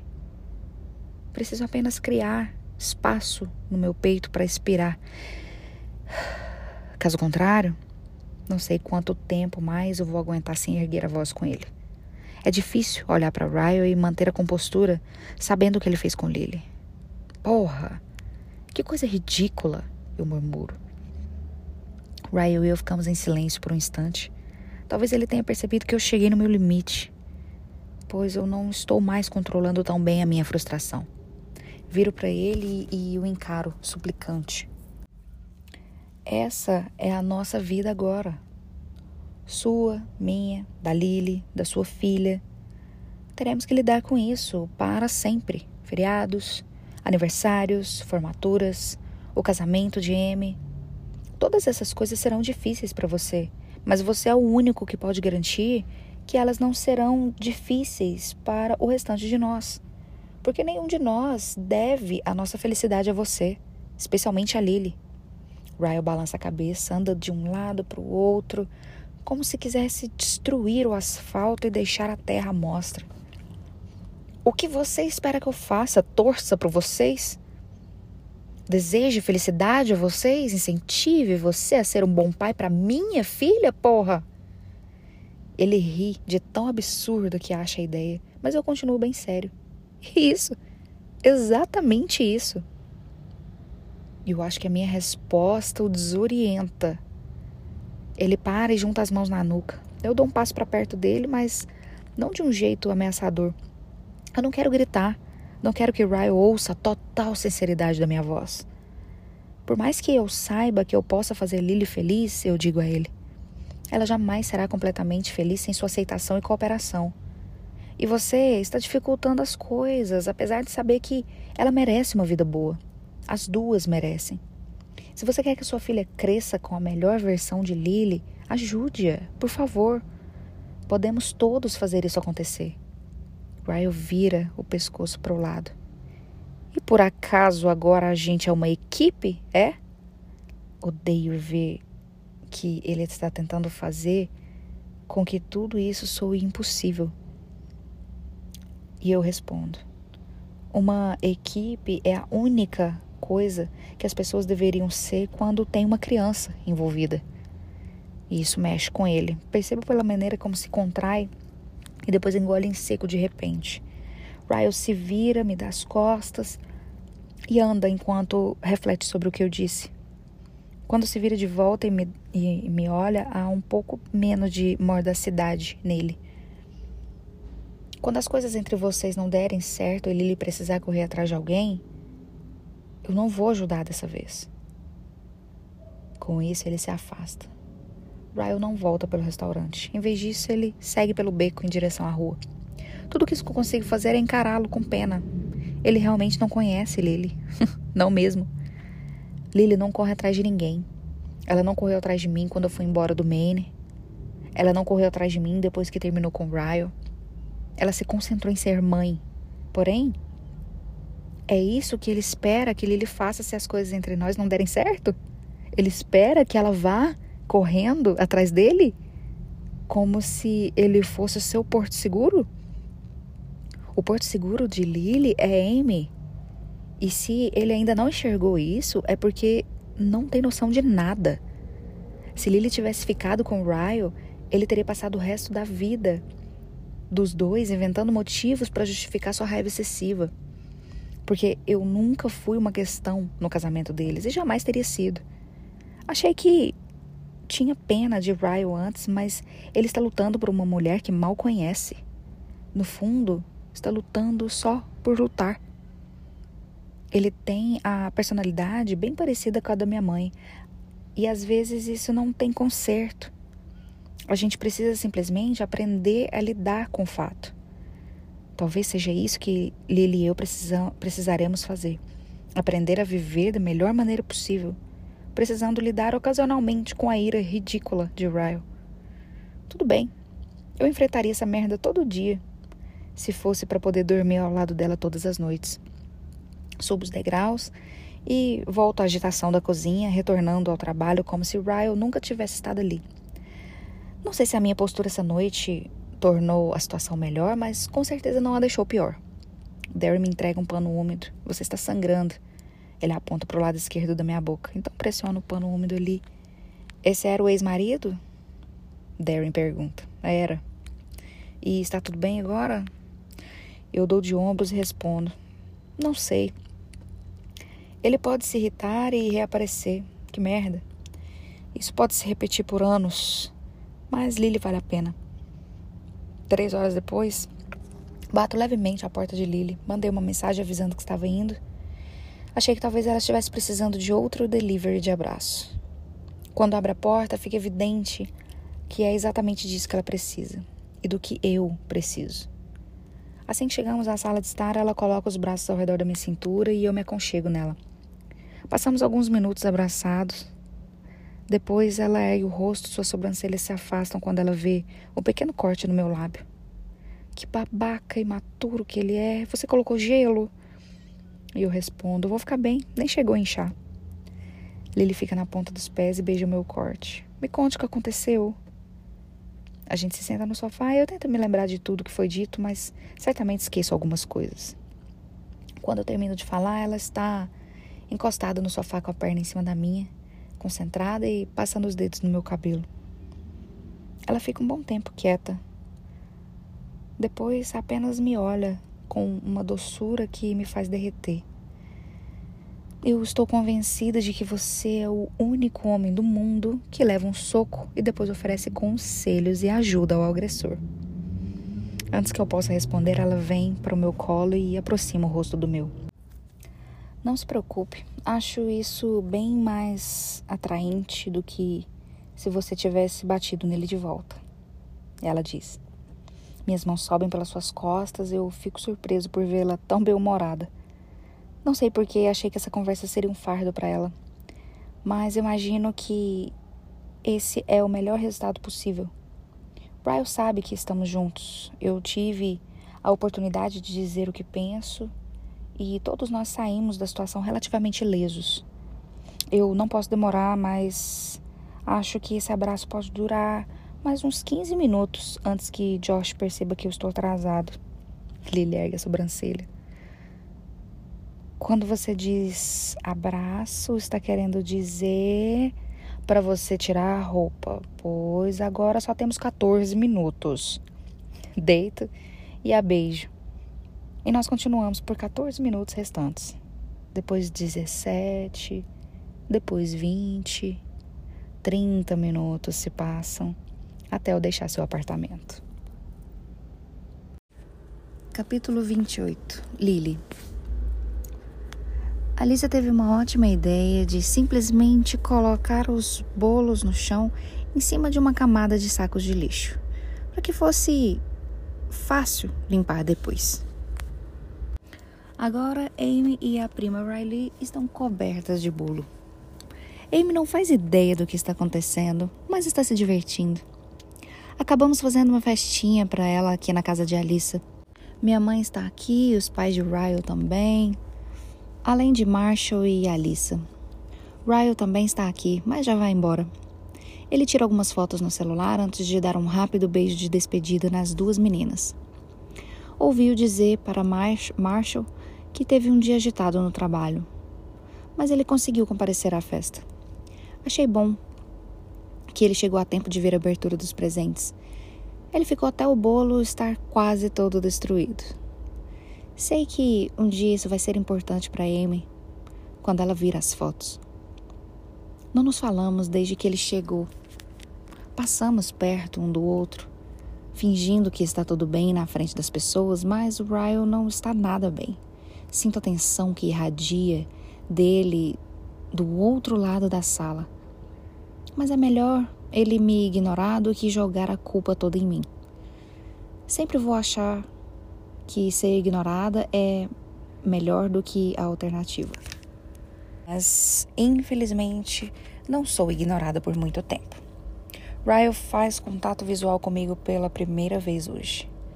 Cometi o erro de ficar parada sozinha e ele interpreta isso como uma oportunidade de se aproximar e parar do meu lado.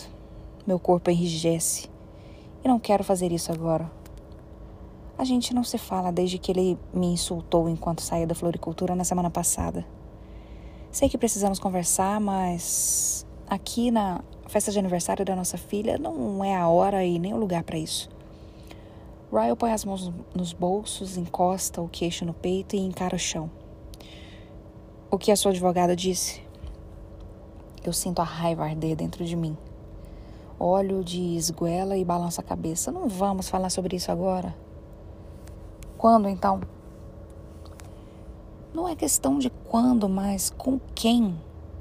Pois nunca mais vou discutir nada com ele sozinha.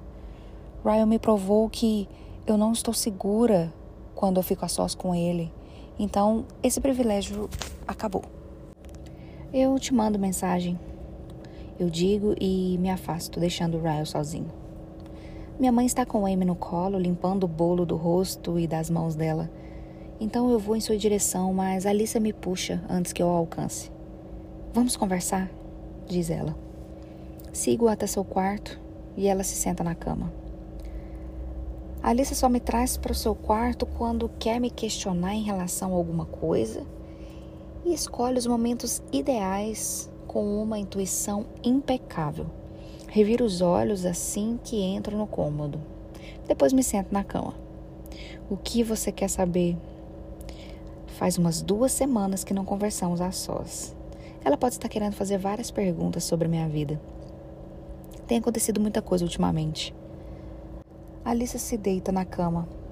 As coisas parecem meio esquisitas entre você e Ryle hoje. Ela começa.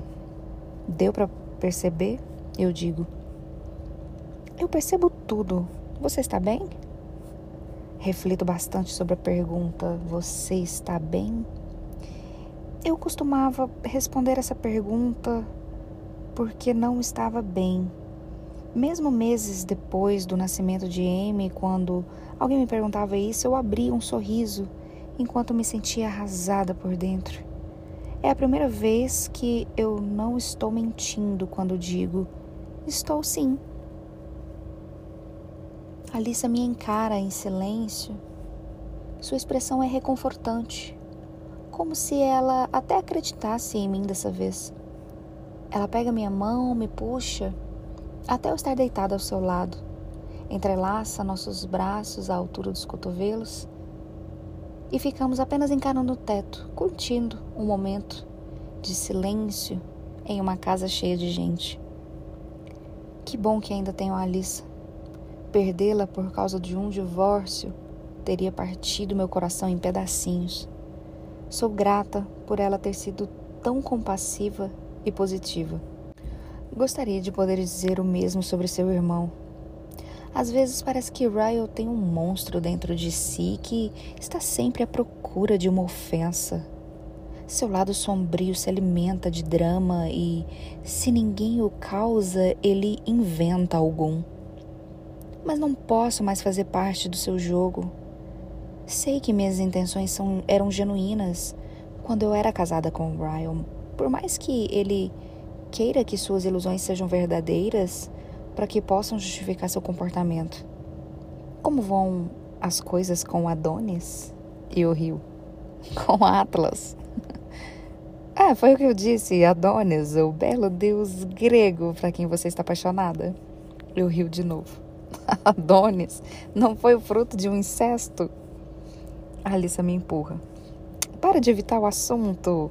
Como são as coisas? Eu me deito de bruços e me apoio no cotovelo. Estariam boas se a gente conseguisse passar um tempo juntos. O restaurante dele só abre depois que a minha floricultura fecha. Ainda nem conseguimos passar uma noite inteira juntos. O que Atlas está fazendo agora? Trabalhando? Eu assinto. Você deveria ver se ele consegue sair mais cedo hoje. Eu posso ficar com ele à noite. Não temos nenhum plano para amanhã. Você pode vir buscá-la a hora que quiser. Meus olhos se arregalam com a sugestão dela. Sério? Alicia sai da cama. Riley adora quando ela está aqui. Vá passar a noite com seu Adonis. Não mandei mensagem para Atlas avisando que estava a caminho do Corgans. Ele me disse que estaria trabalhando lá à noite e achei que seria divertido surpreendê-lo. Mas quando passo pelas portas da cozinha, fico espantada com o quanto está movimentada. Ninguém nem me escuta chegar, então olho ao redor até avistá-lo. Atlas está inspecionando cada prato que lhe dão para colocar nas bandejas. E então os garçons desaparecem depressa pelas portas duplas, levando a comida. Esse lugar é mais chique do que o Bibs. E eu já achava o Bibs chique. Todos os garçons estão de traje formal. Atlas está vestindo um dolman branco de chefe, assim como duas outras pessoas na cozinha. Eles estão num ritmo tão bom que me pergunta se eu deveria ter vindo. Parece que eu vou atrapalhar se eu for falar com o Atlas e de repente me sinto constrangida por simplesmente ter aparecido sem avisá-lo. Reconheço Darren assim que ele me vê. Ele sorri e assente com a cabeça e depois chama a atenção de Atlas. Ele gesticula na minha direção e quando Atlas se vira, e me vê em sua cozinha, seus olhos brilham. Mas apenas por um instante. O fato de eu estar aqui transforma imediatamente o seu entusiasmo em preocupação. Ele vem direto até mim, contornando um garçom que está voltando para a cozinha com uma bandeja vazia. Oi, tá tudo bem? Está sim. A Alissa decidiu ficar com o M essa noite, então eu pensei em passar aqui. Atlas sorri esperançosamente. Ela vai dormir lá? Eu vejo uma centelha de flerte em seus olhos e eu a sinto. Olha que quente! grita alguém atrás de mim. Olha que quente! Meus olhos se arregalam bem na hora em que Atlas nos tira do caminho de um garçom carregando uma bandeja de comida. É jargão de cozinha, explica ele. Significa que tem algum prato quente passando. Oh! Atlas ri. Depois olha por cima do, do ombro para todos os pratos que ele, tá atras, que ele está atrasando. Me dá mais uns 20 minutos para organizar aqui? Ele me pergunta. Claro! Eu não vim aqui para te pedir para sair mais cedo. Eu pensei em te observar trabalhando por um tempo. É, é meio divertido. Atlas aponta para uma bancada metálica. Sente aí. Você vai ter a melhor vista e não vai ser derrubada. Aqui fica bem agitado. Já já eu termino. Ele ergue o meu queixo, se inclina para me beijar, depois se afasta e volta ao que estava fazendo antes de eu chegar. Eu me sento na bancada e ponho as pernas em cima dela, cruzando-as para ficar totalmente fora do caminho. Percebo alguns funcionários me olhando sorrateiramente, o que me deixa um pouco constrangida. De todos que estão aqui agora, eu só conheci o Darren, então eu não faço ideia de quem são os outros. Eu me pergunto o que eles estão pensando da mulher desconhecida que Atlas acabou de beijar e que agora está observando o trabalho deles. Eu não sei se Atlas costuma trazer mulheres aqui, mas apostaria que não. Todos estão me olhando como se isso fosse uma anomalia. Darren se aproxima para me cumprimentar assim que consegue. Ele me dá um abraço rápido e diz: É bom te ver de novo, Lily. Você ainda se aproveita de jogadores de pôquer inocentes? Eu rio. Tem um tempinho que eu não faço isso. A noite de pôquer ainda tá rolando? Ele balança a cabeça. Que nada, estamos ocupados demais agora que Atlas tem dois restaurantes. Ficou difícil encontrar uma noite em que todo o pessoal pudesse ir. Que pena. Está trabalhando aqui agora? Não oficialmente. Atlas queria ver como eu me sairia com o cardápio daqui. Ele está pensando em me promover a chefe de cozinha. Darren se aproxima e sorri. Disse que quer trabalhar menos. Acho que agora entendi o motivo. Ele joga um pano no ombro. Foi bom te ver. Parece que agora vamos nos encontrar mais vezes. Ele dá uma piscadela antes de se afastar. Saber que Atlas está se, se esforçando para passar menos tempo no trabalho faz meu coração bater mais forte de alegria. Passo os próximos 15 minutos observando silenciosamente Atlas trabalhar. De vez em quando ele me olha, sorri afetuosamente para mim, mas no resto do tempo está concentrado no trabalho. Sua intensidade e confiança são fascinantes. Ninguém demonstra se sentir intimidado por ele, mas todos parecem querer sua opinião. Eles lhe fazem perguntas constantemente. Ele responde a cada uma delas com paciência. Entre esses momentos de ensino há muita gritaria. Não o tipo de gritaria que eu esperaria encontrar numa cozinha, mas pessoas berrando os pedidos e cozinheiros exclamando para mostrar que ouviram. É barulhento e agitado, mas o clima do restaurante é de uma correria empolgante. Não era o que eu esperava ver de jeito nenhum. Achei que veria um lado totalmente diferente de Atlas, que ele berraria ordens com raiva e se comportaria com como todos os chefes que já vi na televisão, mas felizmente não é isso que está acontecendo nesta cozinha. Após meia hora de alvoroço, Atlas enfim se afasta de sua estação.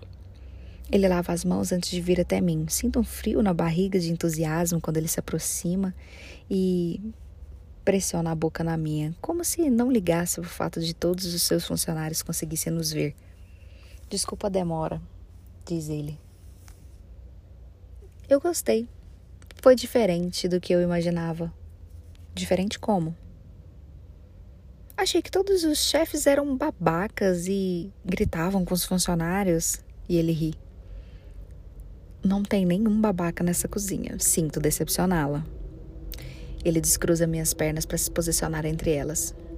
E adivinha só. O que foi? Josh vai dormir na casa do Theo hoje. Não consigo deixar de sorrir. Que coincidência maravilhosa! Os olhos de Atlas me observam, depois ele apoia a cabeça na minha, encostando delicadamente os lábios na minha orelha. Na sua casa ou na minha? Na sua. Quero me deitar numa cama que tem o seu cheiro. Atlas mordisca minha orelha, me causando um calafrio na espinha. Depois segura minhas mãos e me ajuda a descer da bancada. Ele desvia a atenção para alguém que está passando. Ei, você pode assumir a finalização dos pratos? E o cara responde: Pode deixar. Atlas olha de novo para mim e diz: Te encontro lá em casa. Tinha dado uma passada no meu apartamento para arrumar uma bolsa antes de ir para o restaurante dele, caso isso fosse acontecer. Assim, chego à casa dele primeiro.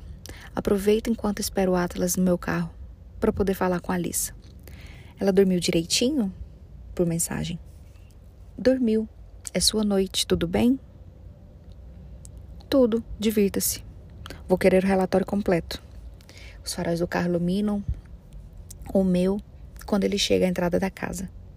Ainda estou pegando minhas coisas quando ele abre a minha porta. Assim que saio do carro, Atlas põe uma mão impaciente no meu cabelo e me beija. É o tipo de beijo que grita: Que saudade de te beijar. Ao se afastar, ele estuda o meu rosto com um sorriso meigo. Gostei de te ver me observando na cozinha essa noite, ele me diz. Sinto um calafrio no corpo todo. E eu gostei de te observar. Não consigo dizer isso sem sorrir. Pego minha bolsa no banco do carona e Atlas atira das minhas mãos, pendurando no ombro. Acompanho pela garagem. Ainda tem caixas de mudança empilhadas em uma parede e um banco de musculação desmontado no chão, ao lado das caixas vazias. Há dois cestos de roupa suja na frente de uma máquina de lavar e secar. É reconfortante ver um pouco de bagunça na sua garagem. Estava começando a achar que ele era bom demais para ser verdade. Mas Atlas Corrigan tem coisas na vida para resolver e roupa acumulada para lavar, como todos nós. Ele destranca a casa e segura a porta para mim. É menor do que sua casa anterior, mas é mais a cara dele. E não é uma casa de tijolos banal, é uma fileira de residências de aparência semelhante. As casas dessa vizinhança têm personalidade. Cada uma delas é bastante diferente uma das outras, indo de uma casa rosa de dois andares na esquina a uma construção moderna quadrada e envidraçada na outra extremidade, da rua. A casa de Atlas é no estilo bangalô e se situa entre as duas residências maiores. Quando estive aqui da última vez, percebi que, por algum motivo, o quintal dele era o maior dos três. Tem espaço de sobra para uma horta no futuro. Atlas digita seu código no teclado. É 9595, ele informa, se você precisar entrar algum dia.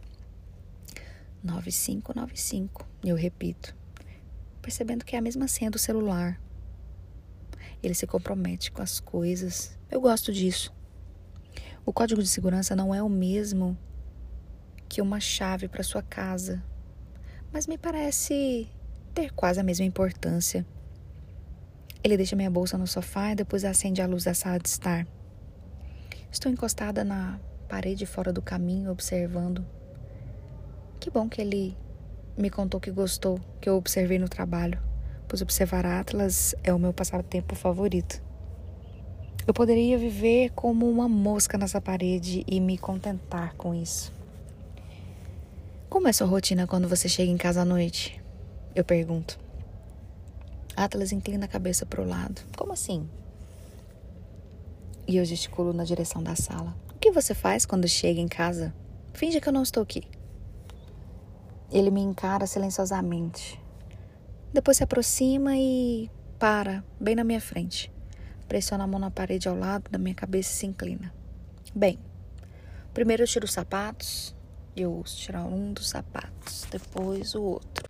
De repente, ele está dois centímetros mais baixo, ficando ainda mais próximo da minha boca. Seus lábios roçam levemente nos meus, disparando todas as terminações nervosas sobre minha pele. Depois, ele beija o canto da minha boca. Eu tomo uma ducha. Atlas se afasta da parede, recua e me encara, me desafiando. E ele vai pro quarto. Me inspiro para me acalmar ao ouvi-lo abrir o chuveiro. Tiro os sapatos e deixo ao lado dos seus. Depois repito seu percurso. Empurro a porta entreaberta com delicadeza e pela primeira vez vejo o seu quarto pessoalmente. Eu já tinha visto pelas nossas chamadas de vídeo, mas não entrei aqui quando estive na casa dele pela primeira vez. Reconheço a cabeceira preta e a parede azul cor de jeans atrás, mas todo o resto é novidade para mim. Olho tudo enquanto procuro a porta do banheiro. Ele a deixou aberta. Sua camisa está no chão, perto da porta. Não sei por que o meu coração está disparando como se fosse ser a primeira vez que vou vê-lo sem roupa. Isso não é novidade para mim. Nem ele. Nem tomar banho com ele. Porém, sempre que estou com Atlas, é como se meu coração tivesse amnésia. Vou até a porta do banheiro e me decepciono ao ver que seu box fica escondido atrás de uma parede de pedra. Ouço o barulho da água do chuveiro e sinto todas as curvas do meu corpo se retesarem. Não deixo minhas roupas com as dele. Continuo vestida e ando lentamente até o box. Eu me encosto na longa parede de seu banheiro e me aproximo devagar da abertura do box e dou uma espiadinha nele. Atlas está de pé, debaixo da água corrente, de olhos fechados, com a água caindo direto no seu rosto enquanto passa os dedos no cabelo. Fico quieta, parada e continuo encostada na parede enquanto observo. Ele sabe que eu estou aqui, mas ignora a minha presença e me permite assimilar o que estou vendo. Quero passar minhas mãos pelos músculos dos seus ombros, eu quero beijar as covinhas de seu lombar. Ele é incrivelmente lindo. Depois de enxaguar o sabão do cabelo, do rosto, ele me encara. Seus olhos encontram os meus e se estreitam, se intensificam. Depois eles se viram para mim e o meu olhar desce, desce. Lily, ele me chama. Meus olhos se voltam para os seus e ele está sorrindo. Então, bem depressa, a Atlas atravessa o box molhado e me arranca da parede até os seus braços me envolverem. Ele me puxa para baixo da água junto com ele. E é tudo tão rápido que eu fico boquiaberta. Ele me põe a boca na minha enquanto agarra minhas coxas, enroscando em seu corpo minhas pernas dentro da calça, da calça jeans molhada. Minhas costas encontram a parede do box, tirando parte do meu peso de Atlas para que ele possa usar uma das mãos. Ele usa a mão livre para desabotoar a minha blusa. Uso as minhas para ajudá-lo. Nós paramos de nos beijar para que a Atlas possa me colocar no chão e tirar a minha blusa pelos braços. A blusa cai no piso do box com um ruído tão abafado, na mesma hora em que os dedos encontram os botões dos meus jeans. Sua boca está faminta e volta para a minha enquanto ele desliza a mão entre os meus quadris e a minha calcinha, puxando minha roupa para baixo com dificuldade, um centímetro de cada vez. Ele agarra os dois lados da minha calça e se abaixa pelo meu corpo enquanto se esforça para tirá-la. Quando ela está lá, na altura dos meus tornozelos, eu ajudo a removê-la com os pés. Então ele põe as mãos nas minhas panturrilhas e se levanta devagar. Quando está de pé novamente, os seus dedos vão até o fecho do meu sutiã, nas minhas costas. Sinto um frio na barriga quando ele começa a abri-lo. Sua boca encontra a minha de novo, mas esse beijo é delicado e lento, como se a remoção da última peça de roupa merecesse ser saboreada. Sinto suas mãos deslizarem até os meus ombros. Depois ele coloca os dedos sobre as alças e puxa para baixo pelos meus braços. Meu sutiã começa a cair e a Atlas se afasta da minha boca por tempo suficiente para me admirar. Sua mão cobre meu quadril e desliza pela minha bunda, me apertando. Coloca os braços ao redor do seu pescoço e passa os lábios pelo seu queixo até minha boca parar no seu ouvido. E agora? Vejo seus braços se arrepiarem. Ele geme. Depois me ergue contra a parede, até ficarmos com as cinturas alinhadas. Viro meus quadris para ele, querendo sentir sua rigidez contra o meu corpo, e ele reage, se pressionando contra mim com rapidez, me fazendo ofegar. É óbvio que nós dois queremos isso mas ele ainda me encara em busca de permissão. Antes de me possuir ali mesmo no chuveiro, já conversamos sobre métodos contraceptivos e fizemos os devidos testes. Então eu simplesmente sussurro um desesperado sim. Agarro seus ombros com mais firmeza, tentando tirar mais peso dos seus braços para que ele possa se posicionar para me penetrar. Atlas usa o braço esquerdo para me erguer e a mão direita para me segurar. Então move os quadris para frente e para cima, até eu sentir a pressão dele dentro de mim. Ele suspira no meu pescoço na mesma hora que eu expiro profundamente, o que sai como um gemido, estimulando o Atlas a arrancar o mesmo som de mim outra vez. Minhas pernas estão enroscadas em sua cintura. Mas ele me penetra com tanta força que meus tornozelos se soltam e eu começo a escorregar pelo corpo dele. Mas Atlas me ergue de novo e se posiciona até eu senti-lo dentro de mim outra vez. Solto mais um gemido e ele me penetra uma segunda vez, uma terceira. E talvez na parede de um box molhado não seja tão gracioso quanto numa cama, mas eu estou adorando esse lado selvagem dele. Ele me mostra seu lado selvagem por vários minutos, antes que nós dois ficamos fracos e ofegantes demais para continuar sem a ajuda de uma cama. Atlas não diz nada quando sai de mim e me põe no chão. Apenas fecha o chuveiro e pega uma toalha. Ele começa pelo meu cabelo, apertando-o com duas mãos para tirar a água. Depois desce vagarosamente com a toalha pelo meu corpo até ficar seco bastante.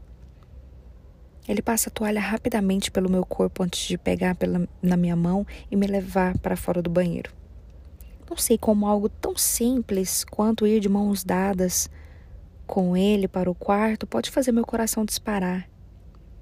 Atlas levanta o edredom e gesticula para que eu me deite. É tão confortável que parece que eu estou me acomodando numa nuvem. Ele vem para perto de mim e só para quando não consegue se aproximar mais nem um centímetro. Ele está deitado de lado, mas me vira para que eu fique deitado de costas na cama, aconchegada nele. Gosto dessa posição. Gosto da maneira como ele está se apoiado, apoiando no cotovelo, parado ao meu lado. Gosto do leve sorriso nos seus olhos, como se eu fosse uma recompensa que ele tivesse merecido. Atlas se abaixa e não estamos mais indo com calma nos beijos. É um beijo imediato e urgente, como que começa com um mergulho da nossa língua e termina impressionantemente com ele pegando a camisinha e colocando sem interromper a intensidade do beijo. Atlas agarra a parte interna da minha coxa e afasta minha perna para o lado para ter espaço. Depois ele está em cima de mim, dentro de mim e se movendo contra mim até explodir ao seu redor. Atlas está deitado na cama e eu estou aconchegada nele, com a perna por cima de sua coxa. São esses momentos que eu mais gosto de compartilhar com ele. Os minutos quietos que conseguimos roubar do caos das nossas vidas. Quando estamos apenas nós dois, saciados e contentes. Minha cabeça está apoiada em seu peito e seus dedos sobem e descem pelos meus braços. Ele me beija o topo da cabeça e diz: Faz quanto tempo que a gente se encontrou na rua? Quarenta dias, eu respondo.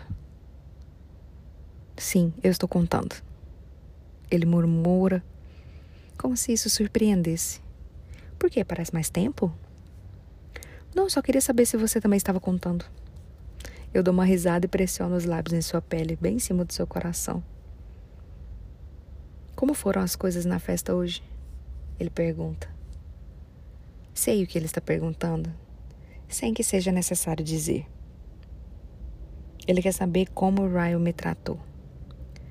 A festa foi boa. Conversei com o Ryan durante cinco segundos. E ele foi grosseiro? Não, a gente ficou longe um do outro a maior parte do tempo. Atlas passa os dedos no meu cabelo, no meio das mechas, deixando-as cair nas minhas costas. Ele pega outra mecha e repete o movimento. Já é um progresso. Tomara que as coisas fiquem mais fáceis daqui para frente.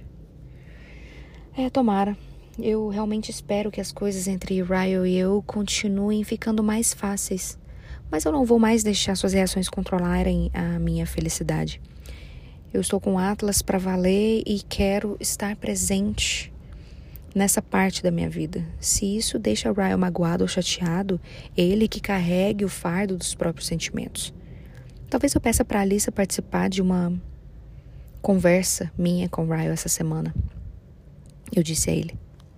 Quero discutir o que aconteceu e fazer a partir de agora, mas sem estar sozinha com ele. É uma boa ideia, diz Atlas. Talvez minhas interações com Ryle nunca ultrapassem a mera civilidade. Mas civilidade eu aceito. Eu não aceito são insultos, as mensagens ameaçadoras, as explosões. Ele precisa melhorar muito. E finalmente estou disposta a repreendê-lo de verdade.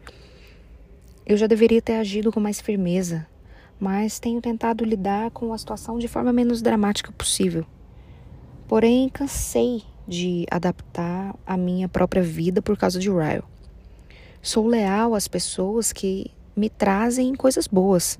Sou leal às pessoas que querem me apoiar e me ver feliz. E é em função delas que eu vou tomar as minhas decisões. Vou continuar dando o meu melhor. E isso é tudo que eu posso fazer. Talvez eu não tenha tomado todas as decisões certas nos momentos certos, mas eu vou continuar me concentrando no fato de que, ao menos, tive coragem para tomá-las. Atlas toca o meu queixo e inclina a minha cabeça para que eu encare. Sua expressão é de quem está exatamente aonde quer estar. Você não faz ideia do quanto eu gostei disso. E ele revela. Ele me puxa para perto, erguendo-me sobre o seu peito, até os nossos olhos ficarem na mesma altura. Ele acaricia a lateral da minha cabeça. Queria que você ficasse assim na minha cama todas as noites. Quero tomar banho com você, e cozinhar com você, e ver televisão com você, ir ao mercado com você. Eu quero tudo com você. Eu detesto que tenhamos que fingir que ainda não sabemos que vamos passar o resto da vida juntos. É impressionante a rapidez com que o coração consegue dobrar de velocidade. Deslizo os meus dedos em seus lábios. Não estamos fingindo. Vamos mesmo passar o resto da vida juntos. Quanto tempo precisamos esperar antes de começar? Pelo jeito, já começamos, eu observo. Quanto tempo precisamos esperar antes de eu te chamar para morar comigo? Ele me pergunta. Imediatamente eu sinto um frio na barriga. Seis meses, pelo menos. Atlas assente como se estivesse decorando a informação. E depois de quanto tempo eu posso te pedir em casamento? Eu sinto um nó na garganta e fica difícil engolir. Ah, depois de um ano, um ano e meio, depois de um ano morando juntos, ou depois de um ano a partir de agora? Ele me pergunta. A partir de agora, eu respondo. Ele sorri e me deita sobre si. Bom saber. Não consigo evitar sorrir em seu pescoço. Que conversa surpreendente. pois é, meu terapeuta vai me matar quando eu contar para ele. Estou sorrindo quando saio de cima dele e me deito ao seu lado. Eu me aconchego em seu braço e passo os dedos pelo seu peito. Depois os levo até a linha do seu abdômen. Seus músculos se contraem e tremem sob as minhas unhas. Você malha? Quando consigo apenas. Dá para perceber. Atlas sorri descontraidamente. Está flertando comigo, Lily? Estou. Não preciso de elogios. Você está nua na minha cama. Não há muito mais que precise fazer. Você me conquistou há anos. Ergo a cabeça e abro um sorrisinho como se ele estivesse me desafiando. É mesmo? Ele balança a cabeça sorrindo preguiçosamente. Passo o polegar no meu lábio inferior. Tenho certeza de que estou na minha capacidade máxima. Acho até que alcancei a transcendência hoje à noite. Mantenho meus olhos fixos nos seus, mas me reposiciono e começo a descer vagarosamente pelo seu corpo. Acho que ainda consigo te impressionar, eu sussurro. Atlas expira profundamente quando beijo seu abdômen. Ainda estou olhando para o seu rosto e adoro ver a sua expressão começando a ficar tensa quando me observa. Ele engole em seco quando começa a afastar o lençol, até não ter mais nada cobrindo da cintura para baixo. Seu olhar intensifica. Porra, Lily. Ele deixa a cabeça cair no travesseiro assim que a minha língua desliza por seu membro. Ele geme quando coloco a boca. E então eu provo que ele estava muito errado. Capítulo 29 Atlas Nunca me canso dela. Mas acho que tudo bem, porque ela também parece nunca se cansar de mim. Hoje de manhã ela me acordou subindo em mim e me dando um beijo no pescoço. Segundos depois, ela já estava de costas, com a minha boca entre suas coxas. Talvez a gente tenha tanta fome um do outro por saber que é muito raro termos dias assim. Ou vai ver que é porque passamos muitos anos com saudade. Ou então é assim que as coisas são quando se está apaixonado. Já estive com outras mulheres além de Lily, mas tenho certeza de que ela é a única que eu realmente amei. O que eu sinto por ela vai além de tudo o que eu já vivenciei. Vai além do que eu sentia quando éramos mais jovens. Hoje é diferente, mais forte, mais profundo, mais excitante. Não existe a menor chance de eu deixar Lily como a deixei naquela época. Sei que com 18 anos minha cabeça era totalmente diferente e isso tinha muito a ver com o motivo de eu sentir que eu não devia me manter em sua vida. Agora, porém, estou aqui para o que der e vier. Detesto demais a ideia de ir devagar. Entendo que a gente precise fazer isso, mas não tenho que gostar. Quero Lily perto de mim todos os dias, porque eu me sinto absolutamente incompleto nos dias em que não a vejo. Agora que passamos a noite juntos, eu tenho a sensação de que eu vou sentir cada vez mais a sua falta. Vou ficar irritado quando eu tiver que passar muito tempo sem vê-la. Ela está bem ao meu lado enquanto escovamos os dentes, mas já estou com medo de quando ela for embora daqui a pouco. De repente, se eu falar que eu faço o café da manhã, ganho uma hora a mais com ela. Por que tem uma escova de dentes sobrando? pergunta Lily. Ela cospe a pasta de dentes na pia e me dá uma piscadela. É comum mais alguém passar a noite aqui? Eu sorrio para ela, enxago a boca e não respondo a pergunta. Tenho escova de dentes para ela, mas eu não quero admitir. Fiz várias coisas ao longo dos anos, mas a desculpa de vai que a Lily. Depois que ela saiu da minha casa dois anos atrás, quando estava escondida de Ryle, saí e comprei algumas coisas só para o caso de ela precisar voltar. Uma escova de dentes a mais, travesseiros mais confortáveis para o quarto de hóspedes, roupas o caso de ela precisar numa emergência. Eu tinha, digamos, um kit de emergência para Lily. Agora, me parece que era mais um kit para o caso de a Lily dormir aqui. E sim, trouxe tudo para casa nova quando me mudei. Sempre tive certa esperança de que um dia ficaríamos juntos. Caramba, sendo muito honesto, eu tinha muita esperança. Muitas decisões minhas foram baseadas na possibilidade de que Lily voltasse para minha vida. Até escolhi essa casa em vez de uma outra que eu tinha em mente só por causa do quintal. Parecia um quintal que ela ia amar. Enxugo a boca com uma toalha e passo para ela. Quer que eu faça o café da manhã antes de você ir embora? Eu pergunto para ela. Quero. Mas me dá um beijo primeiro? Meu gosto está melhor agora do que estava mais cedo. Ela fica na ponta dos pés, eu abraço com força e a levanto até minha boca. Beijo enquanto saio junto com ela do banheiro e a deixo cair no meu colchão. Fico parada em cima dela. Quer panqueca, crepe, omelete, um pãozinho? Antes que ela me responda, a campainha toca. Josh chegou. Dou um beijinho nela. Ele gosta de panqueca, pode ser? Adoro panqueca. Então teremos panqueca. Eu respondo. Ando até a sala de estar e abro a porta para o Josh. Abro e imediatamente fico paralisado ao ver a minha mãe. Suspiro frustrado por não ter conferido o olho mágico antes. Ela me olha de cara fechada dos braços cruzados no peito. Ontem eu recebi uma visita de um assistente social. Seus olhos são acusadores, mas pelo menos ela não está gritando. Eu não vou ter uma discussão com a Lily aqui. Saio e tento fechar a porta, mas a minha mãe abre com força.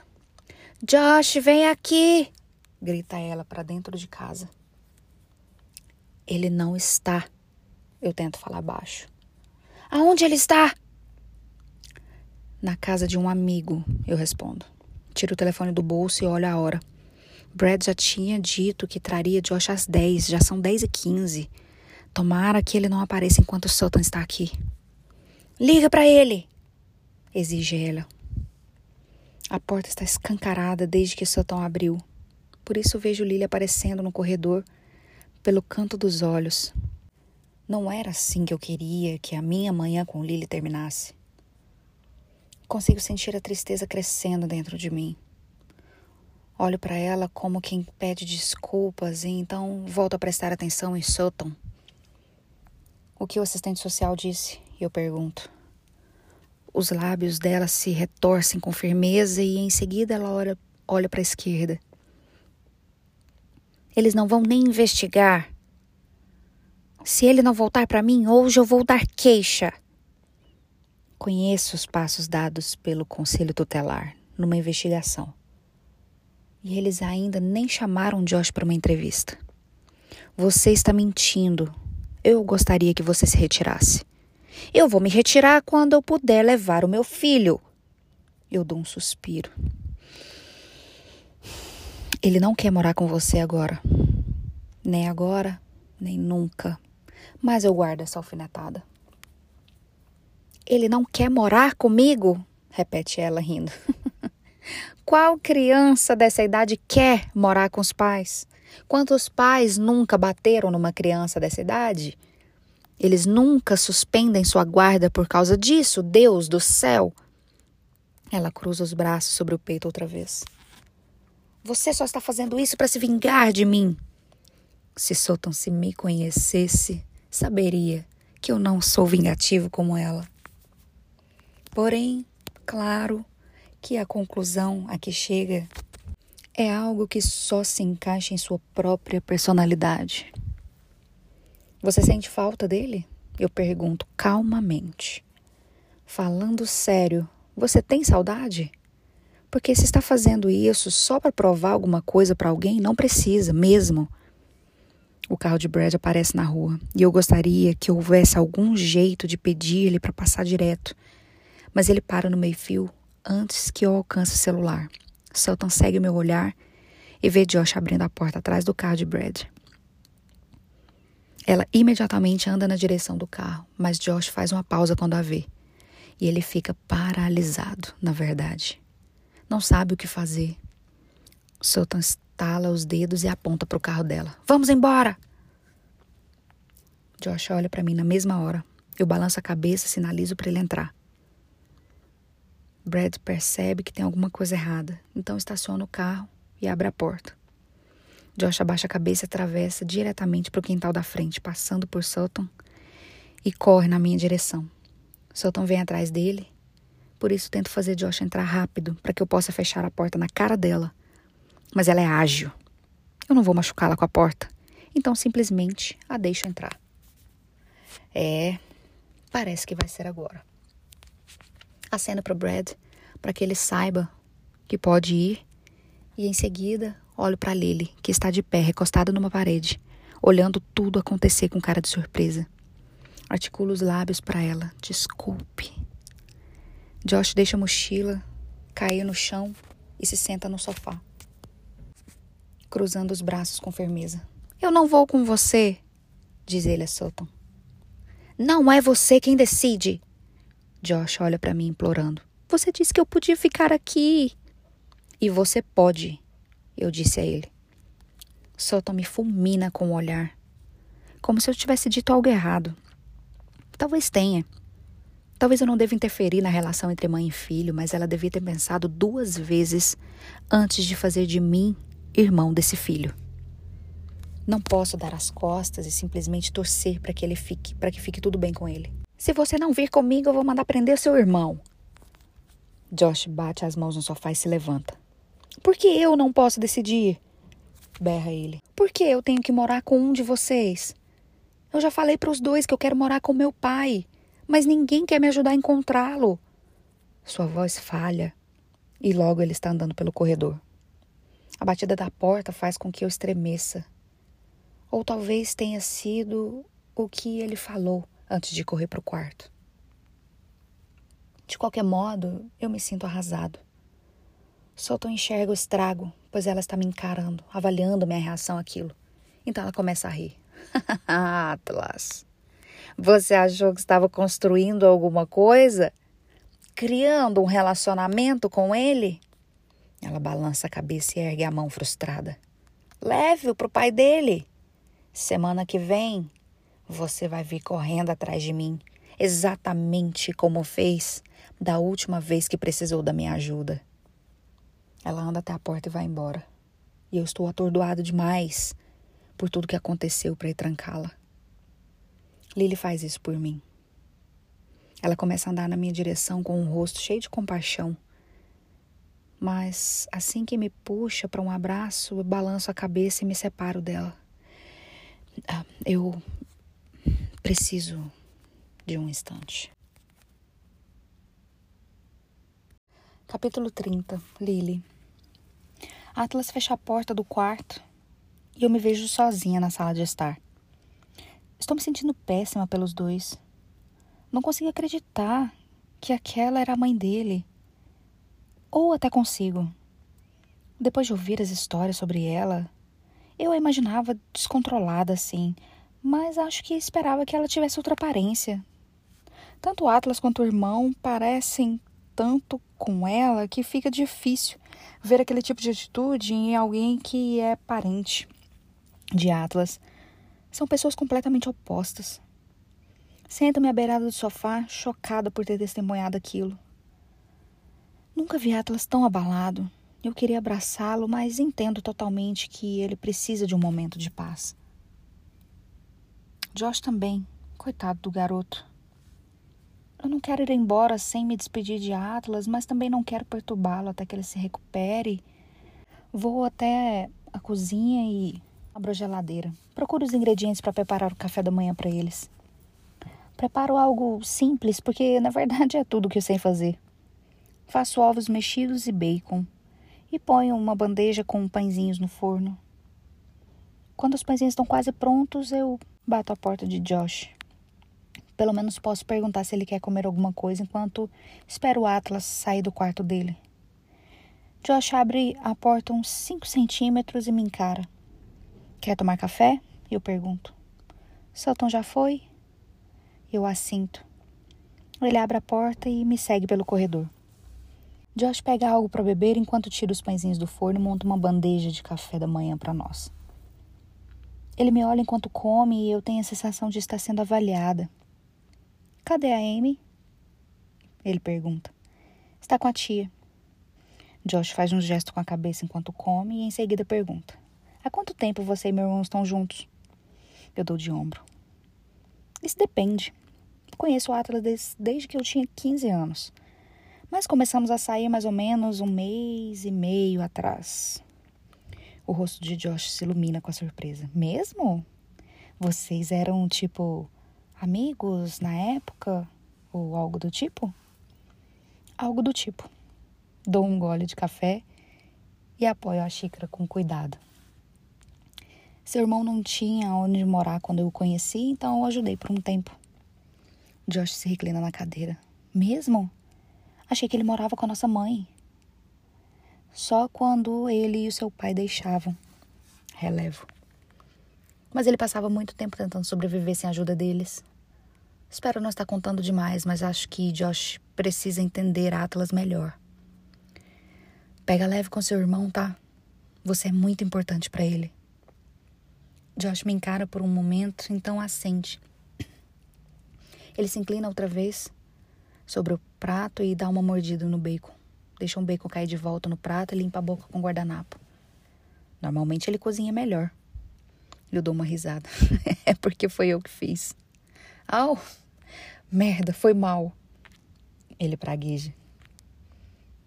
Não fico nem um pouco ofendida porque eu tenho certeza de que ele está se acostumado à comida de Atlas.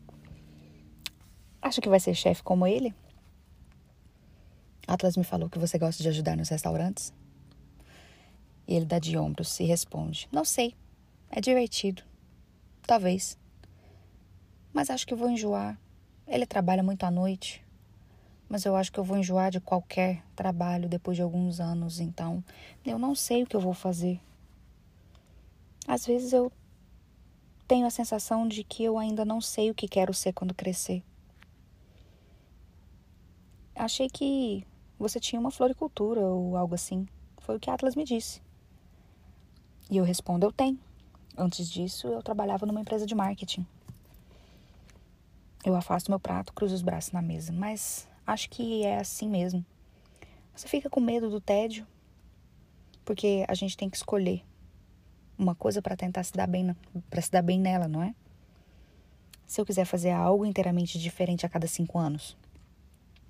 Josh assente como se estivesse totalmente de acordo. Se depender dos professores da escola, a gente tem que escolher uma coisa de que a gente gosta e ficar nela mas eu quero fazer mil coisas. estou adorando como ele se animou todo agora. Parece que estou na frente de um Atlas muito jovem. Tipo o quê? E ele responde: Quero ser pescador profissional. Não sei pescar, mas parece divertido. Quero ser chefe. E às vezes acho que seria legal fazer filmes. Às vezes eu sonho em vender a minha floricultura e abrir uma loja de roupas, eu digo a ele. Eu quero fazer cerâmica e vender em feiras. Eu quero escrever um livro um dia. Eu, eu respondo.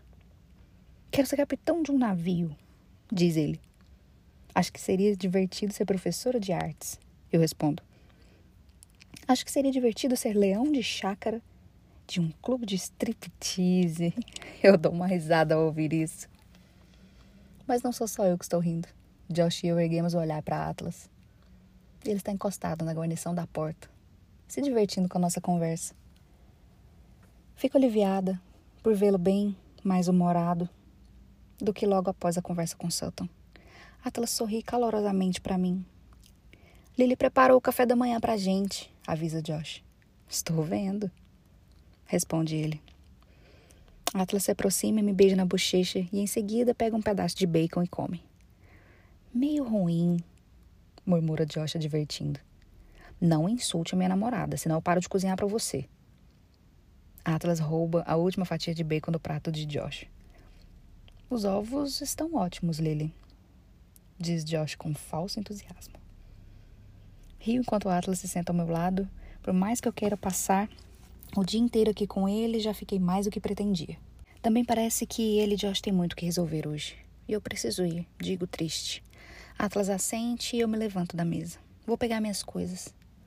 Ando até o quarto, mas eu não fecho a porta, então ouço a conversa deles enquanto arrumo a bolsa. Vamos pegar a estrada hoje?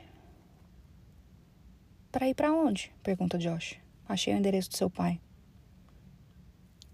Paro de juntar as coisas e me aproximo da porta para ouvir a resposta de Josh. Achou mesmo? Há uma nova empolgação na sua voz. Ele sabe que vamos lá? Não, só consegui o endereço. Não sei como entrar em contato com ele, mas você tinha razão. Ele está em Vermont. Consigo ouvir do quarto o medo que a Atlas está tentando encobrir com a voz. Detesto que ele tem que passar por isso. Ouço Josh correr na direção do quarto dele, ele vai ficar tão chocado. Termino de arrumar as coisas com o coração mais pesado. Quando volto para a cozinha, Atlas está de pé, diante da pia, olhando para o quintal dos fundos da janela. Ele não me ouve chegar enquanto coloco a mão no seu ombro. Ele imediatamente me puxa e me beija na lateral da cabeça. Vou te acompanhar até o carro. Atlas leva minha bolsa até o carro, põe no banco de trás, abro a porta, mas nos abraçamos outra vez, antes de eu entrar. É o mesmo abraço que Atlas me deu quando apareceu no meu apartamento, precisando de um abraço naquela noite. É longo e triste. E eu não quero soltá-lo. O que acha que vai acontecer quando você chegar lá? Eu pergunto. E ele finalmente me solta, mas mantém a mão na minha cintura enquanto se apoia no carro. Ele suspira, colocando o dedo sobre um passante na minha calça jeans. Não sei, porque estou tão receoso por ele? Porque você o ama. Os olhos de Atlas percorrem o rosto de cima a baixo. É por isso que eu sempre fico receoso por você, porque eu te amo. Perco um pouco o fôlego com a pergunta. Eu não sei, você me ama? Atlas pressiona os dedos na minha cintura, me puxa para si. Levanta a mão, desce um dedo pelo meu pescoço até que encontra minha tatuagem. Eu te amo há anos e anos e anos, Lily. Você sabe disso. Ele move o dedo e então me beija ali. Depois de seu movimento e de suas palavras, preciso de todas as minhas forças para manter a compostura. Eu também te amei esse tempo todo. E ele assente. Eu sei disso. Ninguém nesse mundo me ama como você. Ele envolve a minha cabeça com as mãos, inclina meu rosto para o dele e me beija. Quando se afasta, Atlas me olha com saudade, como se eu já tivesse ido embora e ele já tivesse triste. Ou talvez isso seja só uma projeção minha, porque é o que eu estou sentindo. Eu te ligo hoje à noite. Te amo. Também te amo. Boa sorte hoje. Dirijo para casa com um misto de sentimentos. Cada momento com ele nesse último dia foi mais do que eu poderia ter esperado. Mas saber o que ele está prestes a enfrentar me dá a sensação de que um pedaço do meu coração se partiu e ficou com ele. Vou passar o dia pensando em Atlas. Espero que eles não encontrem Tim, mas se encontrarem, Espero que Josh tome a decisão certa. Capítulo 31 Atlas São três horas de carro até lá. Josh não disse muita coisa. Ficou lendo, mas se estiver tão nervoso quanto eu a respeito disso, não sei se está realmente absorvendo a leitura. Já faz cinco minutos que está na mesma página. É um desenho do que parece uma cena de batalha, mas o que vejo são decotes. Esse mangá é apropriado para um menino de 12 anos? Eu pergunto. Ele se vira um tantinho de nada, de modo que só consigo ver a capa do livro. É, ele me responde. A voz dele baixou uma oitava inteira nessa mentira. Pelo menos ele é um péssimo mentiroso. Se decidir ficar comigo, eu acho que vai ser fácil detectar quando ele está ou não dizendo a verdade. Se decidir ficar comigo, talvez eu devesse comprar para ele alguns livros de autoajuda para equilibrar. Vou encher suas prateleiras com os quadrinhos que ele quiser e ainda vou secretamente acrescentar alguns livros meus para suplementar minhas poucas habilidades como tutor. Indomável, Man Enough, a sutil arte de ligar o foda-se, cacete. De repente, até algum texto sagrado de todas as principais religiões do mundo. Estou aceitando qualquer ajuda, especialmente depois de hoje. Por mais que Josh ache que essa é uma viagem só de ida por dentro eu sei que ele vai voltar direto para Boston comigo. Só espero que ele não volte aos gritos e berros. Quando o GPS diz que estamos virando a rua de Tim, a mão de Josh aperta com mais força o mangá. Porém, ele não desvia os olhos, mesmo que ainda não tenha virado a página. Quando vejo o endereço no meio-fio, em frente à casa em péssimo estado, eu paro o carro. A casa está do outro lado da rua, do lado do motorista. Mas Josh finge estar absorto na história. Chegamos. Ele larga o mangá e finalmente ergue os olhos. Aponto para a casa e Josh observa por uns bons dez segundos. Em seguida, põe o mangá na mochila Josh trouxe a maior parte de suas coisas, as roupas que comprei, alguns dos mangás. Está tudo apertado em uma mochila que mal fecha. e ele a segura no colo na esperança de que ao menos um de seus pais queira ficar com ele. A gente pode esperar um pouco? Ele pergunta. Claro. Enquanto espera, ele mexe em tudo: a saída de ar, o cinto de segurança, a música no Bluetooth. Dez minutos se passam enquanto eu, pacientemente, lhe dou o tempo de reunir toda a coragem de que precisa para ajudá-lo a abrir a porta. Olho a casa desviando a atenção de Josh por um tempinho. Há uma velha picape Ford branca na entrada. E deve ser por isso que Josh ainda não teve coragem de atravessar a rua e bater a porta. É um sinal de que alguém provavelmente está em casa. Não tentei convencê-lo a não fazer isso porque eu sei como é querer conhecer o próprio pai. Ele vai viver essa fantasia até conseguir enfrentar a realidade. Quando criança, eu também tinha as maiores expectativas em relação à minha família, mas depois de anos de decepções, eu percebi que só porque você nasceu em um grupo de pessoas, isso não quer dizer que elas sejam a sua família. Será que eu simplesmente bato lá? Pergunta Josh finalmente. Ele está com medo e, francamente, também não estou me sentindo lá muito corajoso agora. Passei por muita coisa com Tim. Não tenho vontade de revê-lo e estou de verdade com medo do possível resultado desse encontro. Não acho que esse seja o melhor lugar para Josh.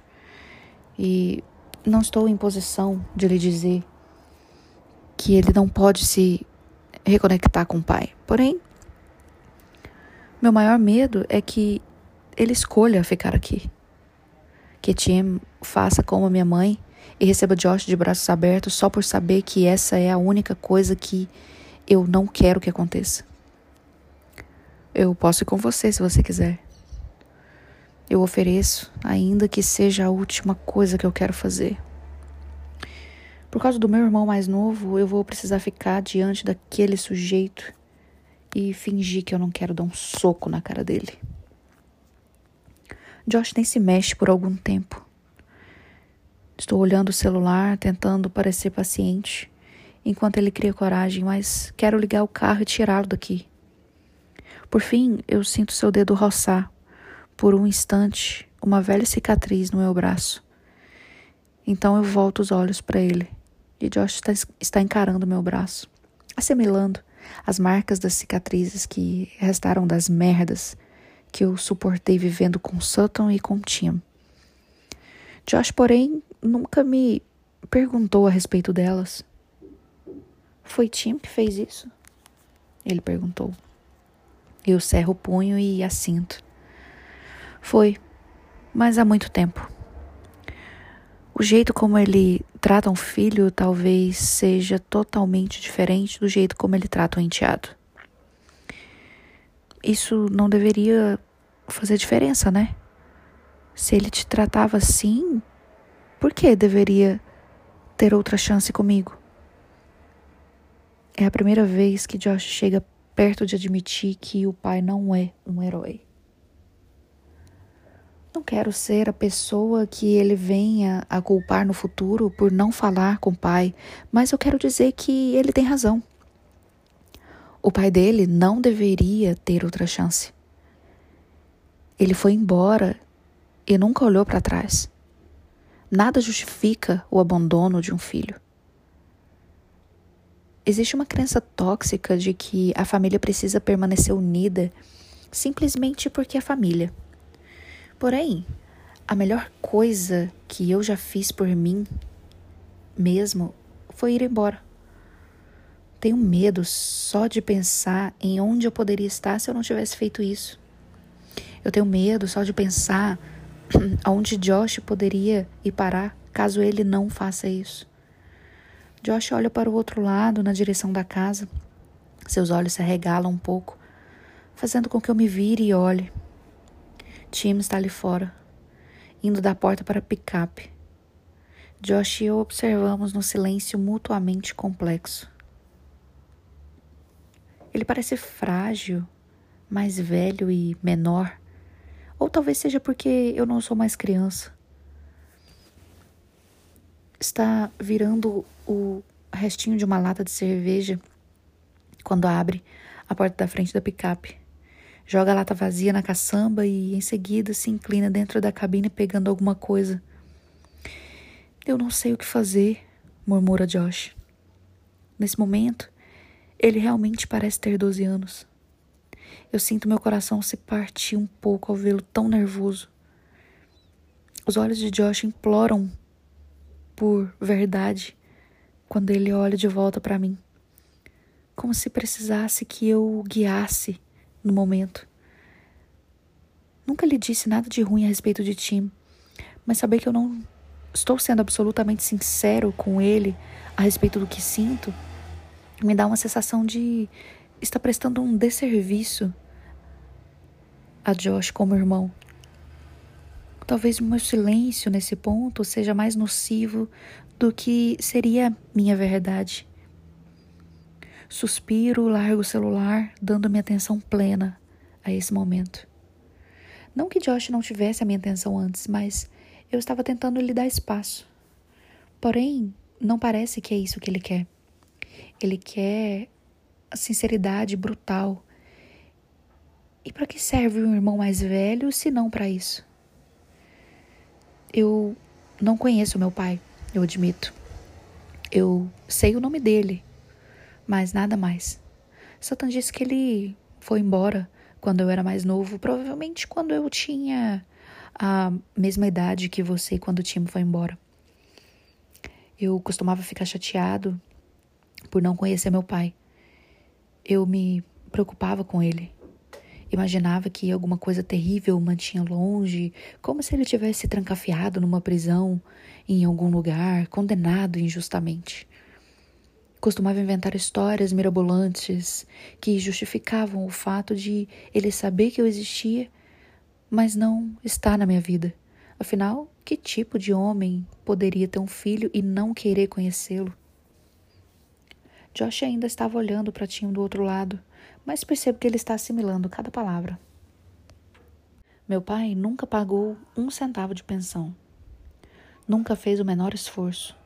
Nunca se deu o trabalho de jogar meu nome no Google porque, se tivesse feito isso, teria facilmente me encontrado. Cacete! Você fez isso com 12 anos. Você me achou. E você é uma criança. Ele é um adulto. Eu me mexo para ter a atenção de Josh. Tim também. Ele é um homem capaz, crescido. E se ele se importasse com algo além de si mesmo, teria feito um esforço. Ele sabe o seu nome, sabe em que cidade você mora, sabe a sua idade. E os olhos de Josh começam a lacrimejar. Acho impressionante que esse homem tenha você como filho e você queira estar na vida dele. Mas ainda assim ele não faça nada. Você é um privilégio, Josh. Acredite em mim. Se eu soubesse da sua existência, eu teria revirado o mundo para te encontrar. Assim que digo isso, uma lágrima escorre no seu olho. Por isso, Josh rapidamente olha através da janela, desviando o olhar de mim e da casa do pai. Vejo enxugar os olhos e isso acaba comigo. Eu também tenho muita raiva por eles o terem mantido longe de mim deliberadamente. A minha mãe sabia que eu teria sido um bom irmão para ele. E é por isso que ela escolheu não permitir que fôssemos parte da vida um do outro. Ela sabia que o meu amor por ele superaria a sua capacidade de amar. E assim ela, egoísta como é, nos manteve separados. Porém, eu não quero que a raiva que eu sinto da minha mãe, do Tim ou até do meu pai influencie na decisão de Josh. Ele já tem idade bastante para decidir, então pode considerar a minha sinceridade e a esperança dele e eu vou apoiar o que quer que decida com tudo isso. Quando Josh finalmente me olhou outra vez, seus olhos ainda estão repletos de lágrimas, de perguntas e de indecisão. Ele me olha como se eu precisasse ser aquele que vai decidir em seu lugar. Eu simplesmente balanço a cabeça. Eles tiraram 12 anos de nós, Josh. Eu não sei se consigo perdoá-los por isso, mas eu não vou ficar chateado se você quiser perdoá-los.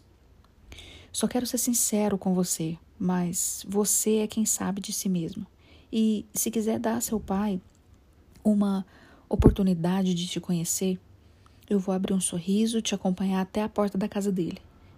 É só você me dizer o que quer que eu faça e eu farei. Josh assente e usa a camisa para enxugar outra lágrima.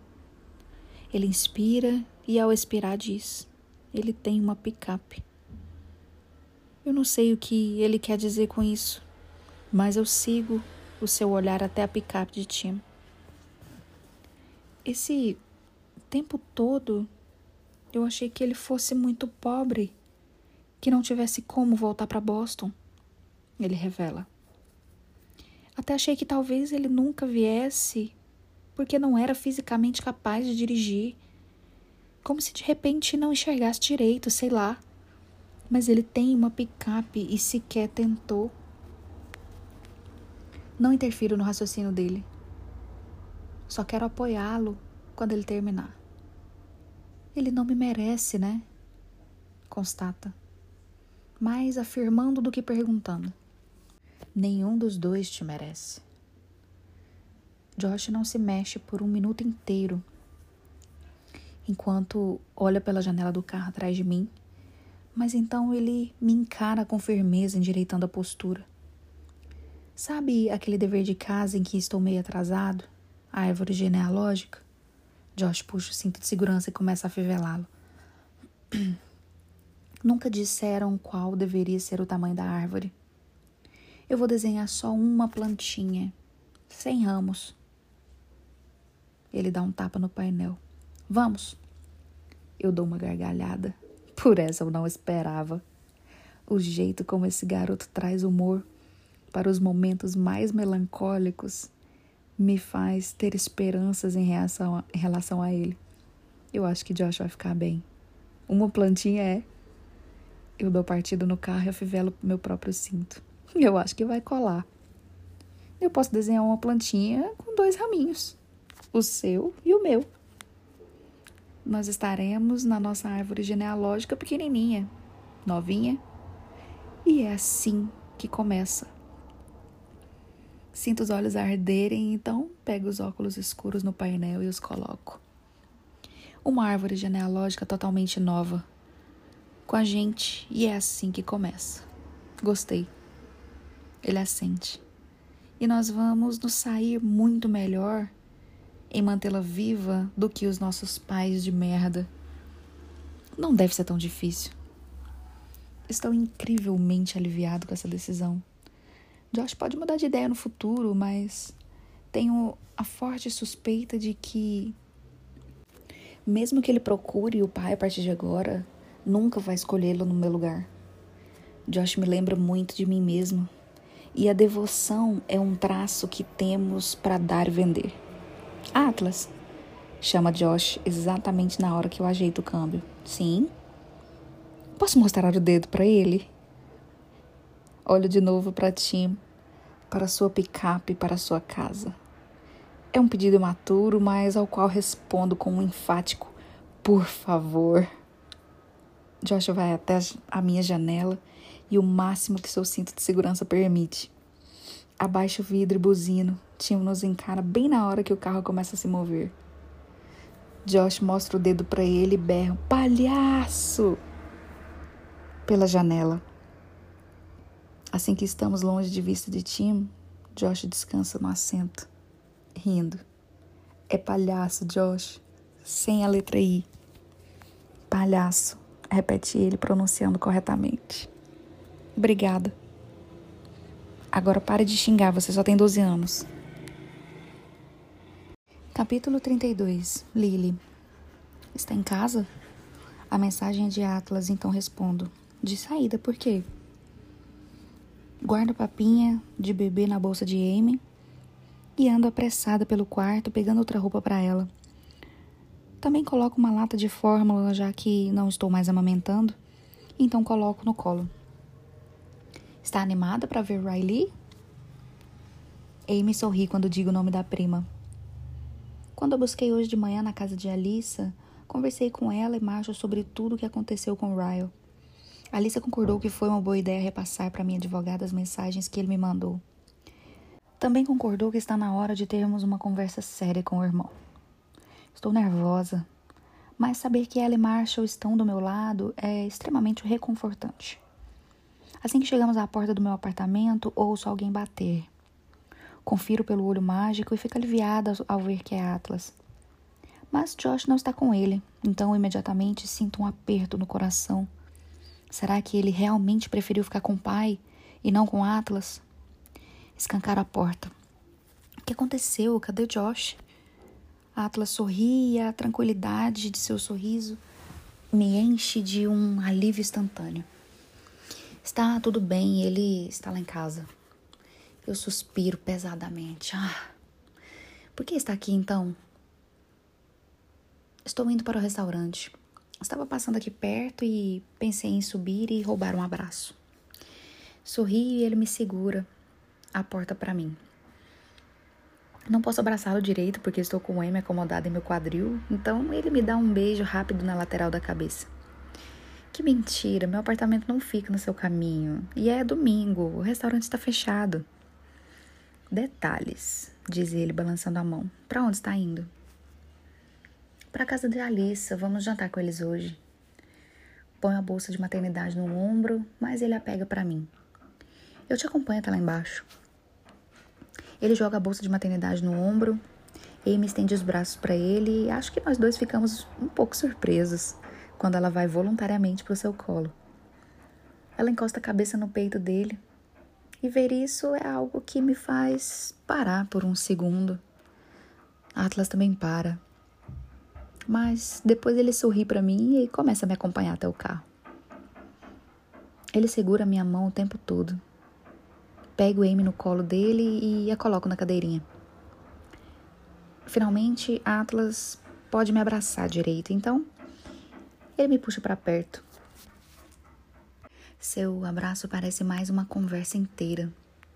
Ele está me segurando de uma maneira que me faz achar que está precisando de forças. Como se ele quisesse levar uma parte de mim consigo. Para onde é que você realmente vai? Eu pergunto, afastando-me. Eu vou mesmo para o restaurante, responde ele. Eu pedi para Sutton me encontrar lá. Precisamos conversar sério sobre Josh. E eu quero fazer isso quando estivermos sozinhos. Ela adora uma plateia, então eu me recuso a lhe dar uma. Nossa. E eu, na verdade, estou indo para a casa de Alissa para ter aquela conversa com o Ryle que eu comentei que queria ter. Domingo é o dia de resolver problema, é? Atlas ri baixinho. É, eu espero que sim. Dou um beijo nele Boa sorte, eu digo. E ele sorri com carinho. Para você também. Toma cuidado e me ligue assim que puder. Ele encosta a boca na minha uma última vez e, quando se afasta, diz: Te amo, linda. Atlas entra no carro e. Não sei por que suas palavras me afetam tanto, mas eu entro no carro com um sorriso no rosto. Te amo, linda. Continuo sorrindo enquanto começo a dirigir. O meu bom humor me surpreende, considerando que estou prestes a fazer e o fato de que vai ser mais uma intervenção espontânea do que uma conversa planejada. Eu realmente estou indo jantar na casa de Alice e Marshall, mas Ryle não faz ideia de que a minha visita tem um objetivo. Lasanha? Pergunto a Marshall quando ele abre a porta da frente. Senti o cheiro de alho e de tomate no corredor. É o prato favorito de Alissa, responde, fechando a porta depois que eu entro. Ele estende os braços para Emerson. Vem com o tio Marshall, diz ele pegando. Amy ri assim que ele faz uma careta para ela. Marshall é uma das suas pessoas preferidas, mas acho que seria bem difícil achar uma criança que não goste dele.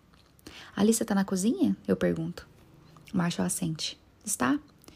Ele também, avisa sussurrando. Não mencionamos que você estava vindo. Ah, ok, está bem. Deixo a bolsa de M e vou para a cozinha. Vejo a mãe de Ryo e de Alissa sentada com Riley na sala de estar quando passo. Aceno e ela sorri, mas não paro para bater papo. Vou atrás de Alissa.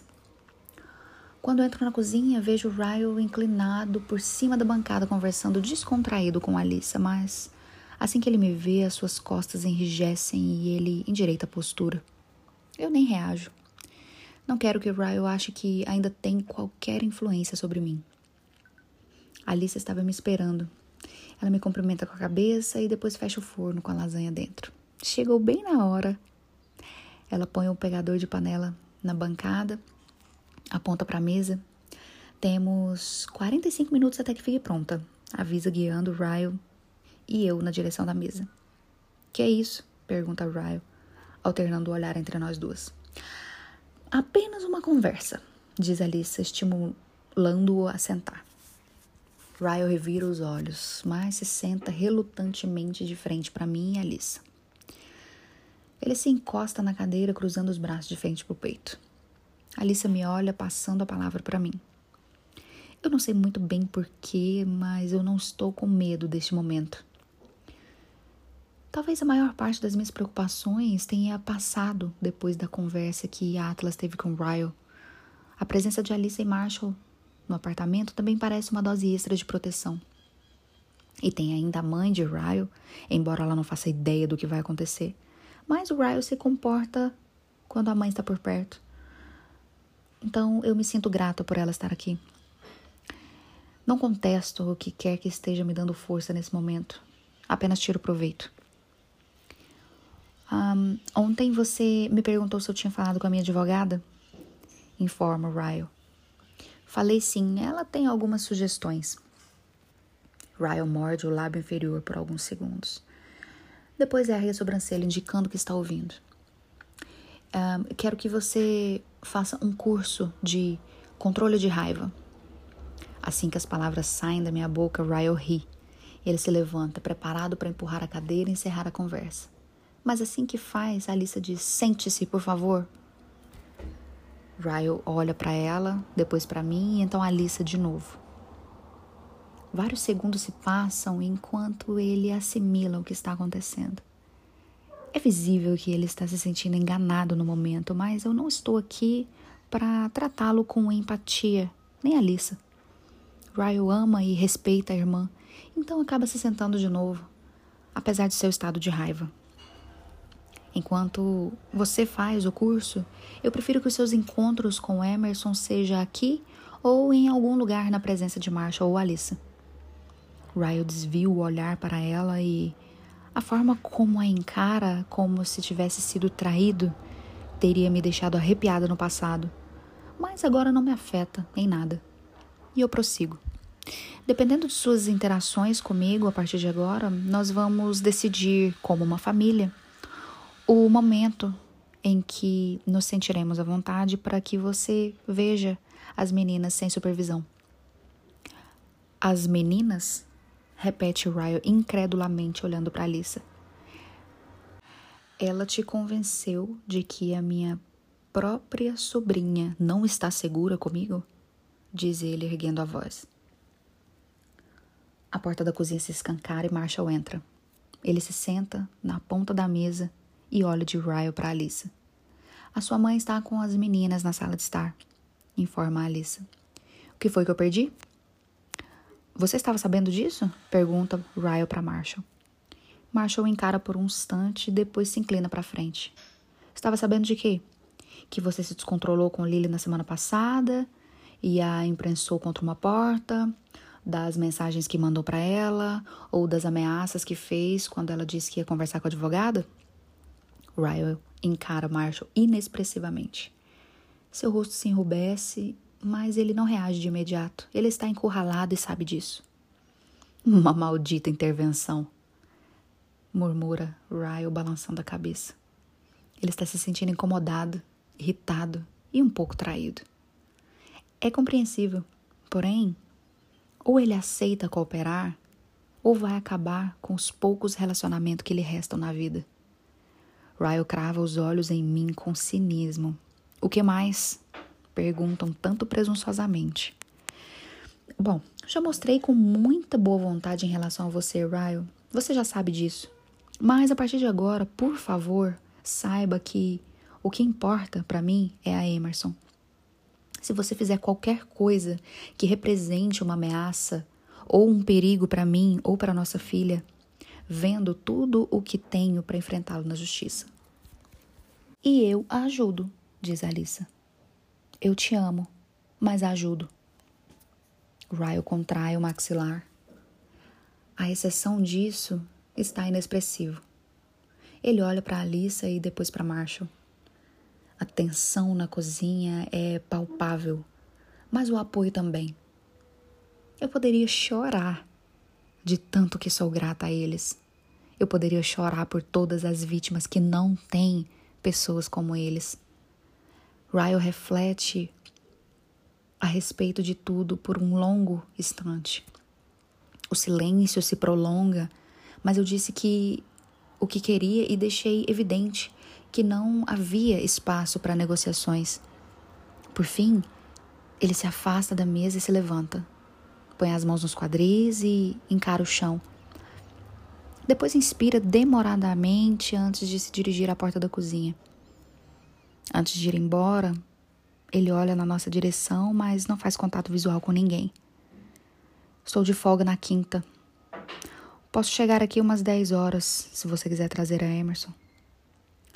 Ele vai embora e assim que sai, minha armadura se estilhaça e eu desabo.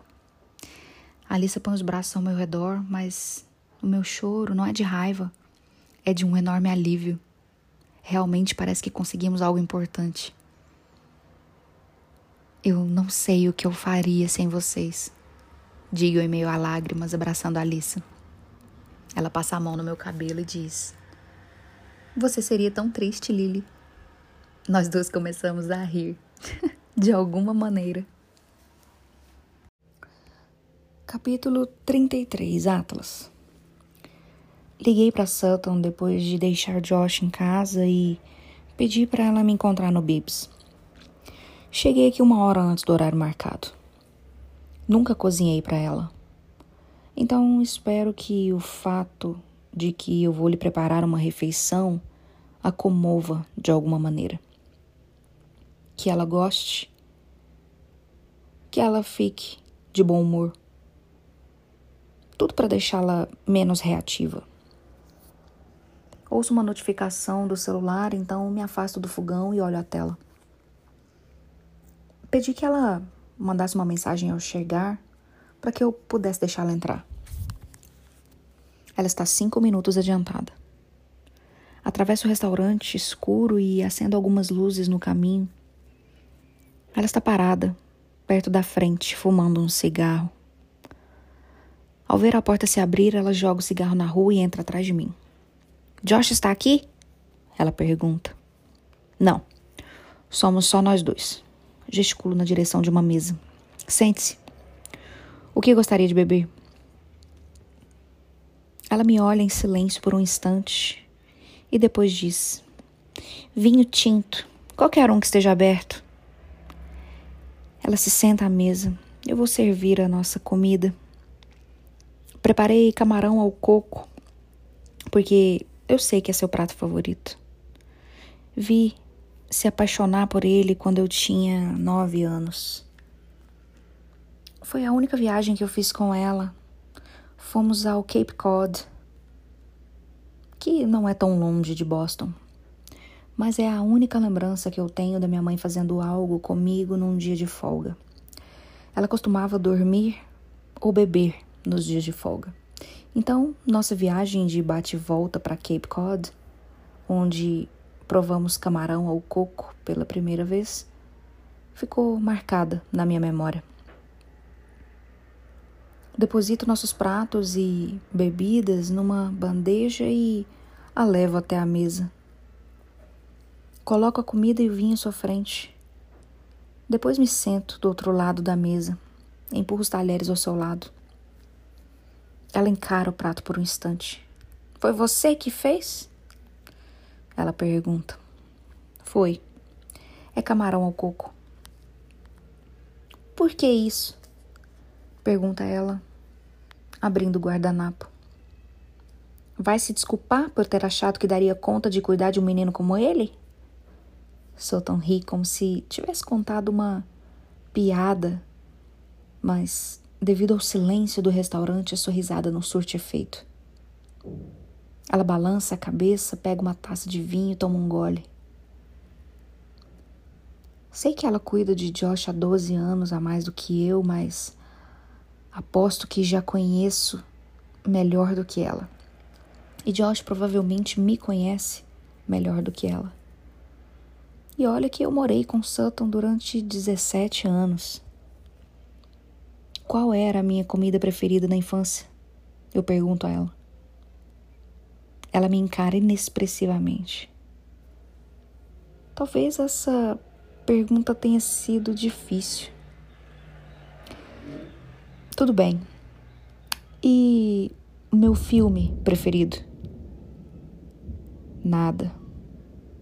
Cor preferida? Música? Dou mais algumas opções, esperando que ela saiba a resposta de pelo menos uma. Ela não sabe. Tá de ombros colocando a taça na mesa. Que tipo de livros Josh gosta de ler? Isso é uma pergunta capciosa? retruca ela. Eu me recosto, tentando disfarçar minha inquietação, mas a sinto por todo o corpo. Você não sabe nada a respeito das pessoas que gerou. Eu fui mãe solo nos dois casos, Atlas. Não tinha tempo de me preocupar com o que vocês liam enquanto estava ocupada tentando sobreviver. Ela solta o garfo que estava prestes a usar. Meu Deus! Eu não te chamei aqui para fazer você se sentir mal, eu digo. Tomo um gole de água, passo o dedo na borda do copo. Não preciso de um pedido de desculpa, nem ele. Eu olho com atenção, chocado com o que estou prestes a dizer. Não era de jeito nenhum o que eu estava planejando. Mas não são os motivos egoístas que me trouxeram até aqui que estão me incomodando. Eu quero te dar uma chance de ser uma mãe melhor para ele. Talvez o problema seja que ele deveria ser um filho melhor. Ele tem 12 anos. É tão bom quanto precisa ser. Além disso, a relação que você tem com Josh não é responsabilidade dele. Ela coça a bochecha e balança a mão. O que é isso? Por que eu estou aqui? Quer que ele volte a morar comigo porque tá achando que é trabalho demais? Pelo contrário, eu afirmo. Eu quero que ceda os seus direitos para mim. Se não fizer isso, eu vou colocá-la na justiça e nós dois gastaremos uma fortuna que nem eu e nem você queremos pagar. Mas eu pagaria. Se for necessário, eu recorro à justiça e o juiz vai dar uma olhada no seu passado e obrigá-la a fazer um curso de educação parental durante um ano. E nós dois sabemos que isso é algo que você não tem a menor vontade de fazer. Inclino-me para frente, cruzando os braços. Eu quero ter a guarda dele mas eu não vou pedir que você suma da vida dele. Não quero que suma. A última coisa que eu quero é que aquele menino cresça sem sentir nenhum amor vindo de você, como aconteceu comigo. E ela fica paralisada com as minhas palavras. Então eu pego um garfo e como um pouco do meu jantar. Solta me encara enquanto mastigo. E ainda está me encarando enquanto tomo um gole de água para acompanhar a comida. Tenho certeza de que o cérebro dela está a mil por hora, procurando algum insulto ou alguma maneira de me ameaçar também, mas ela não consegue pensar em nada. Toda terça à noite nós vamos jantar juntos aqui, como uma família. Você será mais do que bem-vinda. Tenho certeza de que ele gostaria disso. Não vou te cobrar nenhum centavo. Peço apenas que apareça aqui uma noite na semana e se interesse por quem ele é, mesmo que precise fingir. Nota os dedos trêmulos de Sutton quando ela vai pegar a taça de vinho. Ela também deve percebê-los, pois cerra o punho antes de segurá-la e põe a mão de volta no colo. Se acha que eu fui uma mãe tão terrível assim, nem deve se lembrar de Cape Cod. Eu me lembro de Cape Cod, declaro. É a única lembrança a que eu tento me apegar para não me ressentir completamente de você. Mas enquanto você acha que fez algo maravilhoso ao me dar essa única lembrança, estou me oferecendo para dar isso a Josh todos os dias da vida dele. Sultan olha para o colo enquanto digo isso. É a primeira vez que parece sentir algo além de raiva e irritação. Talvez eu também esteja sentindo algo. Quando decidi ter essa conversa com ela enquanto voltava da casa de Tim hoje, o meu plano era tirá-la por completo da nossa vida. Mas nem mesmo monstros conseguem sobreviver sem um coração batendo dentro do peito. Tem um coração em algum lugar lá dentro. Talvez ninguém nunca tenha lhe dito que apreciava o fato de ele ainda estar batendo. Obrigado, eu digo. Seus olhos se voltam para os meus ela acha que esse comentário é para testá-la. Balança a cabeça, dividido quanto ao que estou prestes a dizer. Você foi mãe solo e sei que os pais não te ajudaram de nenhuma maneira. Deve ter sido muito difícil. Talvez você esteja se sentindo só. Talvez esteja deprimida. Não sei porque você não consegue enxergar a maternidade como o presente que ela é, mas você está aqui. Você veio hoje e esse esforço merece um agradecimento. Ela olha para a mesa e a sua reação é completamente inesperada. Seus ombros começam a tremer, mas ela se segura com todas as forças para não chorar. Leva as mãos à mesa e mexe no guardanapo, mas não chega a usá-lo, porque nenhuma lágrima escorre. Não sei o que foi que ela vivenciou que a deixou tão insensível, tão aversa à vulnerabilidade. Talvez um dia ela me conte, mas antes que cheguemos a esse ponto, ela tem muito que provar para Josh como mãe. Ela joga os ombros para trás, endireitando a postura. A que horas serão os jantares às terças? Às 19 horas, eu respondo. Ela concorda e parece estar prestes a se levantar da mesa. Eu posso embalar a comida para viagem se você quiser levar. Sultan acende rapidamente. Eu gostaria. Esse sempre foi meu prato preferido. Eu sei.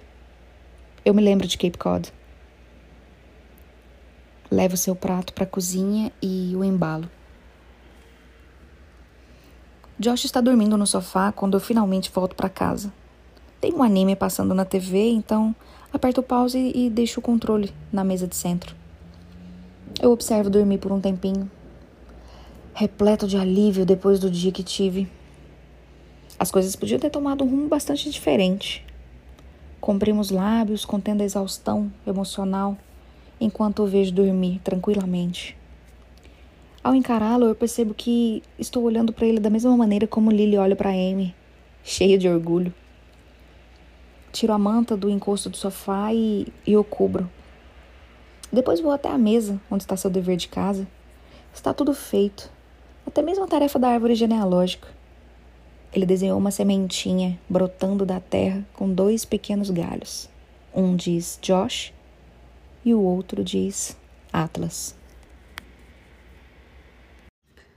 Capítulo 34 Lily Quase não vi a carta de tão apressada que estava.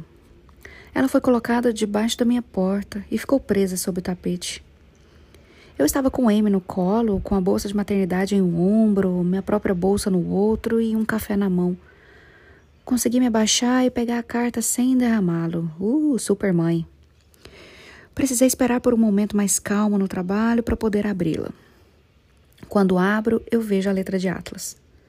Sinto uma onda de alívio percorrer meu corpo.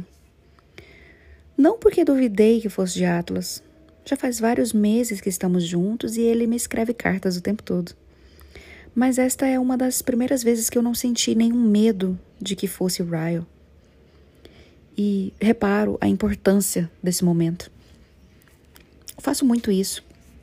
Reparo coisas importantes que são sinais de que a minha vida finalmente está voltando aos eixos. Eu já não faço com a mesma frequência de antes, mas isso é uma coisa boa. Agora, o Ryle é uma parte tão pequena da minha vida que às vezes esqueço que achava que a nossa situação nunca resolveria. Ele ainda faz parte da vida de Amy, mas eu tenho exigido mais estrutura dele. De vez em quando, Ryle tenta me fazer diminuir minhas exigências em relação às visitas, mas eu só vou me sentir à vontade quando ele puder me contar, quando Amy puder me contar com as próprias palavras como são os seus encontros com ele. Espero que as aulas de controle da raiva estejam ajudando, mas isso só o tempo dirá. O contato que eu e Ryle temos ainda é ríspido de vez em quando, mas tudo que eu queria com o divórcio era me libertar do medo, e realmente acho que eu consegui isso. Estou escondida no armário do escritório, sentada de pernas cruzadas no chão, porque eu queria ler a carta sem ser interrompida. Faz meses que obriguei Atlas a se esconder aqui dentro, mas eu ainda sinto seu cheiro. Abro a carta e contorno o coraçãozinho aberto que ele desenhou no canto superior esquerdo da página. Já estou sorrindo quando começo a ler. Querida Lily, não sei se você está ciente da data, mas agora já estamos namorando oficialmente há seis meses. É metade de um ano. As pessoas comemoram meio ano de namoro eu até teria comprado flores para você, mas eu não gosto de dar trabalho demais para florista. Então, decidi te dar essa carta. Dizem que toda história tem dois lados, e li algumas histórias suas que, apesar de terem acontecido como você diz, me proporcionaram uma experiência completamente diferente. Você me mencionou brevemente o momento nos seus diários, mas Sei que ele foi importante para você e inspirou uma tatuagem. Porém, não sei se você tem ideia do quanto aquele momento foi relevante para mim. Você disse que o nosso primeiro beijo aconteceu na sua cama, mas não é esse que eu considero o nosso primeiro beijo. Nosso primeiro beijo aconteceu numa segunda-feira, no meio-dia. Foi naquela vez que eu adoeci e você cuidou de mim. Você percebeu que eu estava doente assim que eu entrei pela sua janela. Lembro que você agiu na mesma hora. Você me deu remédio, água, cobertores e me obrigou a dormir na sua cama. Não me lembro de nenhum outro momento na minha vida em que eu me senti tão doente. Acredito que você testemunhou o pior dia que eu já tive. E olha que eu já tive alguns dias péssimos. Mas quando a pessoa está lidando com um dia terrível de infecção estomacal, parece que não há nada pior do que isso. Não me lembro de muita coisa daquela noite, mas me lembro das suas mãos.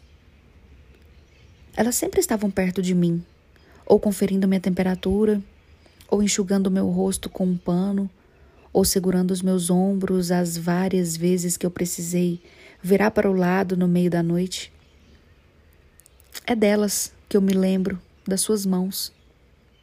Você estava com um esmalte rosa claro. E me recordo até no nome da cor, porque eu estava ao seu lado quando você as pintou. Ela se chama Surpresa da Lily. E você me disse que o escolheu por causa do nome. Eu mal conseguia abrir os olhos, mas sempre que os abria, lá estavam elas, suas mãos esguias e prestativas com as unhas pintadas de surpresa da Lily. segurando a minha garrafa d'água, me dando remédio, fazendo carinho em meu queixo. Sim, Lily, eu me lembro desse momento. Apesar de você não ter escrito sobre ele. Após horas passando mal, lembro que acordei, ou pelo menos percebi melhor os arredores. Minha cabeça latejava e minha boca estava muito seca e minhas pálpebras estavam pesadas demais para que eu as abrisse, mas eu senti você. Eu senti sua respiração na minha bochecha. As pontas dos seus dedos estavam no meu maxilar e elas foram descendo até o meu queixo. Você achou que eu estava dormindo? Que eu não conseguia sentir você me tocando, me observando? Mas eu nunca tinha sentido nada tão intensamente. Foi aquele exato momento que eu percebi que te amava. Em meio.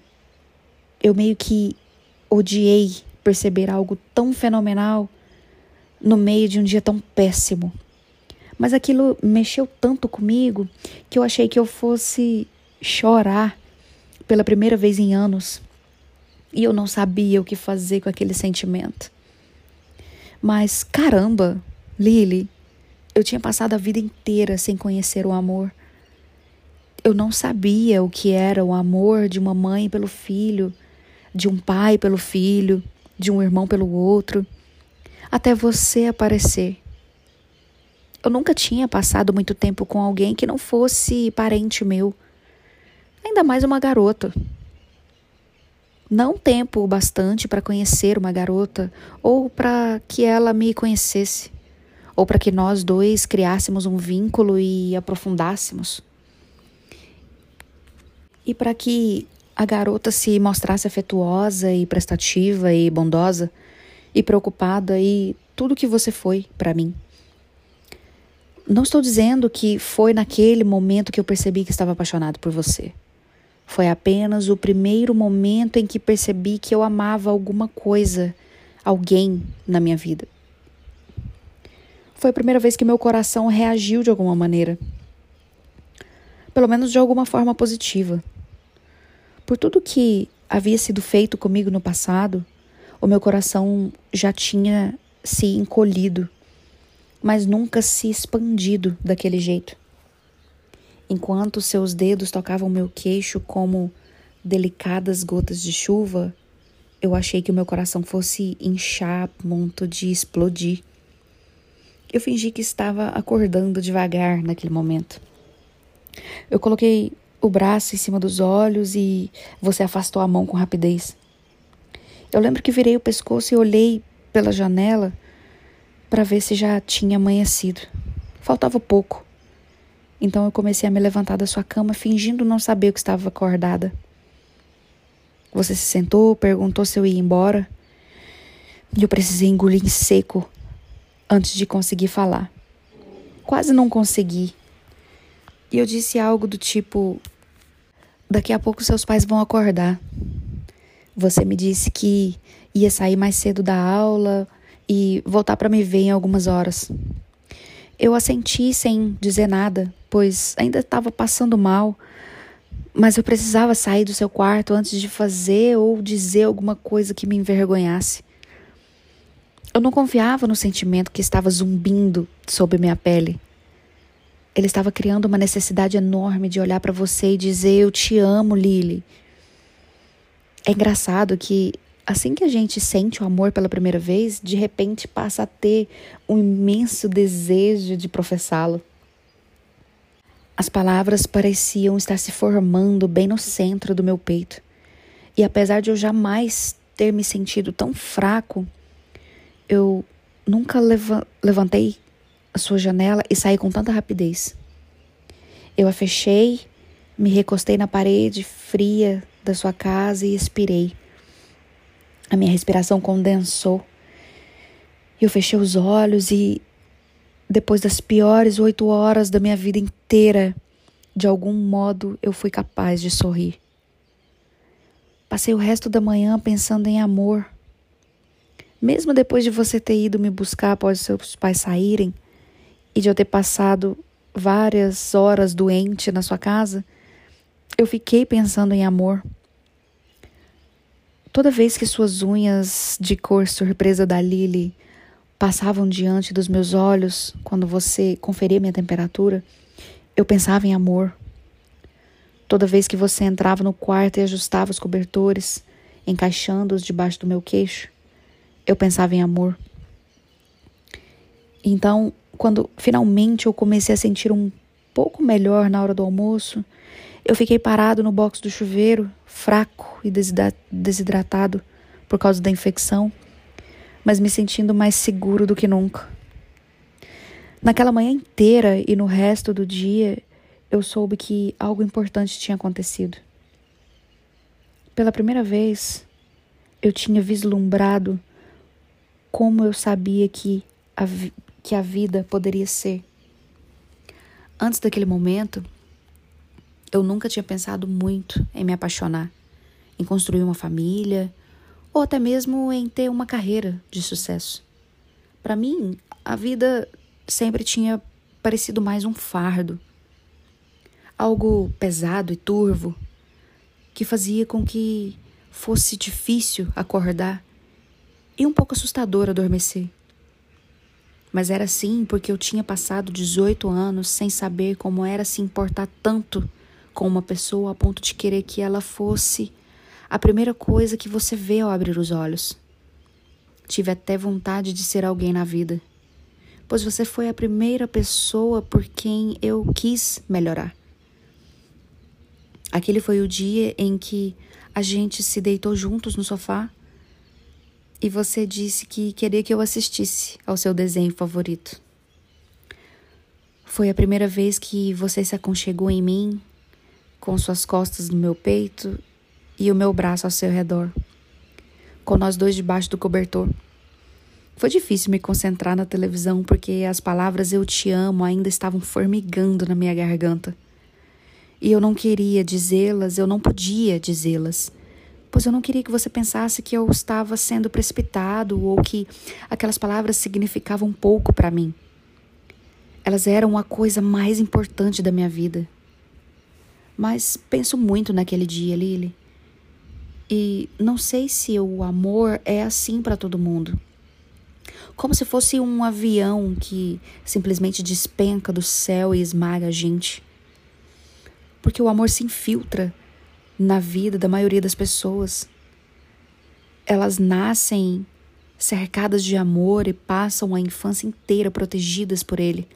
E outras pessoas aceitam receber o amor delas, então não sei se ele as atinge como me atingiu, de maneira tão colossal em um momento qualquer. Você estava usando uma camiseta que eu amava. Ela estava grande demais para você e a manga ficava caindo do seu ombro. Eu devia estar assistindo ao desenho, mas eu não conseguia tirar os olhos da pele exposta entre o seu pescoço e o seu ombro. Enquanto a observava, eu senti uma vez a imensa vontade de dizer eu te amo. E as palavras estavam bem na ponta da língua. Então eu me inclinei para frente e as pressionei na sua pele. E foi lá que elas ficaram, escondidas e quietas, até eu criar coragem de dizê-las em voz alta para você seis meses depois. Eu não fazia ideia de que você se lembrava daquele beijo, de todas as vezes que te beijei naquele local depois daquele dia. Mesmo quando li sobre isso no seu diário, você mencionou o assunto por alto, querendo chegar logo ao que você considerava o nosso primeiro beijo de verdade. Então, foi apenas quando vi a sua tatuagem que percebi que aquilo teve alguma importância para você. Agora sei que você tem o nosso coração no exato local onde uma vez eu enterrei secretamente um eu te amo. E eu nem tenho palavras para descrever o que isso significa para mim. Quero que me prometa uma coisa, Lily. Quando você vir a tatuagem, não quero que pense em nada além das palavras que eu escrevi nessa carta. E toda vez que eu te beijar ali, quero que se lembre do motivo que me fez te beijar ali em primeiro lugar. Amor. Eu estava descobrindo, dando, recebendo, vivendo. E foi ali, ele, que me fez ir embora. Estou escrevendo essa carta sentado no chão do quarto do Josh. Foram meus momentos com Josh hoje à noite que meio que trouxeram essa lembrança de volta. Ele está com uma infecção estomacal. Talvez não esteja tão doente quanto eu no dia que eu percebi que te amava, mas ainda assim ele está bastante doente. Theo também ficou mal do estômago alguns dias atrás. Nunca cuidei de alguém doente antes, então não tenho nenhum remédio aqui. Acho que vou dar uma passada na farmácia. No caminho até lá, talvez eu coloque essa carta debaixo da sua porta. Não é divertido cuidar de um doente. Os barulhos, o cheiro, a falta de sono. É quase igualmente ruim para quem está prestando os cuidados. Toda vez que eu confiro sua temperatura ou obrigo a beber água, penso em você e em como cuidou de mim, com um instinto parental tão afetuoso. Estou tentando imitá-lo quando cuido de Josh, mas acho que não sou tão bom nisso quanto você foi comigo. Você era tão nova, tinha apenas alguns anos a mais do que Josh tem agora, mas tenho certeza de que você se sentia bem mais velha. Eu me sentia mais velho. Nós tínhamos passado por coisas que nenhuma criança deveria vivenciar. Assim, me pergunto se Josh sente que tem a mesma idade que tem ou se ele se sente mais velho por causa de tudo que já passou. Eu quero que Josh se sinta jovem pelo máximo de tempo, possível. Quero que ele aproveite esse tempo comigo, quero que ele conheça o amor muito antes do que eu conheci. E espero que esse amor vá se infiltrando lentamente nele para que ele não seja atingido de supetão como eu fui. Quero que ele cresça com ele, cercado por ele, envolto por ele. Quero que ele o testemunhe. Quero servir de exemplo para ele. Quero que a gente sirva de exemplo para ele e para Emerson. Eu e você, Lily. Já se passaram seis meses. Venha morar comigo. Com amor, Atlas. Assim que termino de ler a carta, largo e enxugo os olhos. Se já estou chorando tanto assim com que ele me chamou para morar com ele, eu não faço ideia de como vou sobreviver a um pedido de casamento ou aos nossos votos de casamento, aliás. Pego o celular e faço uma chamada de vídeo para Atlas. Espero tocar durante 10 longos segundos e Atlas, enfim, atende. Ele está deitado no sofá da sala, está sorrindo, obviamente exausto após ter passado a noite acordado com Josh. Oi, linda. Cumprimenta com voz sonolenta. Oi. Estou com o punho cerrado e com a bochecha apoiada nele, pressionando meu enorme sorriso. Como está Josh? Está indo bem, responde. Ele está dormindo, mas acho que passei tanto tempo acordado que meu cérebro está agitado demais para desligar. Ele cobre a boca e contém um bocejo. Ah, Atlas, digo seu nome com carinho, pois ele parece exaurido. Precisa que eu passe aí para te dar um abraço? Quer saber se eu preciso que você venha para casa e me dê um abraço? Sorrio quando ele diz isso. Sim, é exatamente isso que eu quis dizer. Precisa que eu vá para casa e te dê um abraço? Ele assente. Preciso, Lily, venha para casa. Capítulo 35 Atlas Você não é rico? Pergunta Brad. Você não pode contratar um pessoal para poder fazer isso para você? Eu tenho dois restaurantes, estou longe de ser rico. E por que eu contrataria alguém se eu tenho vocês dois?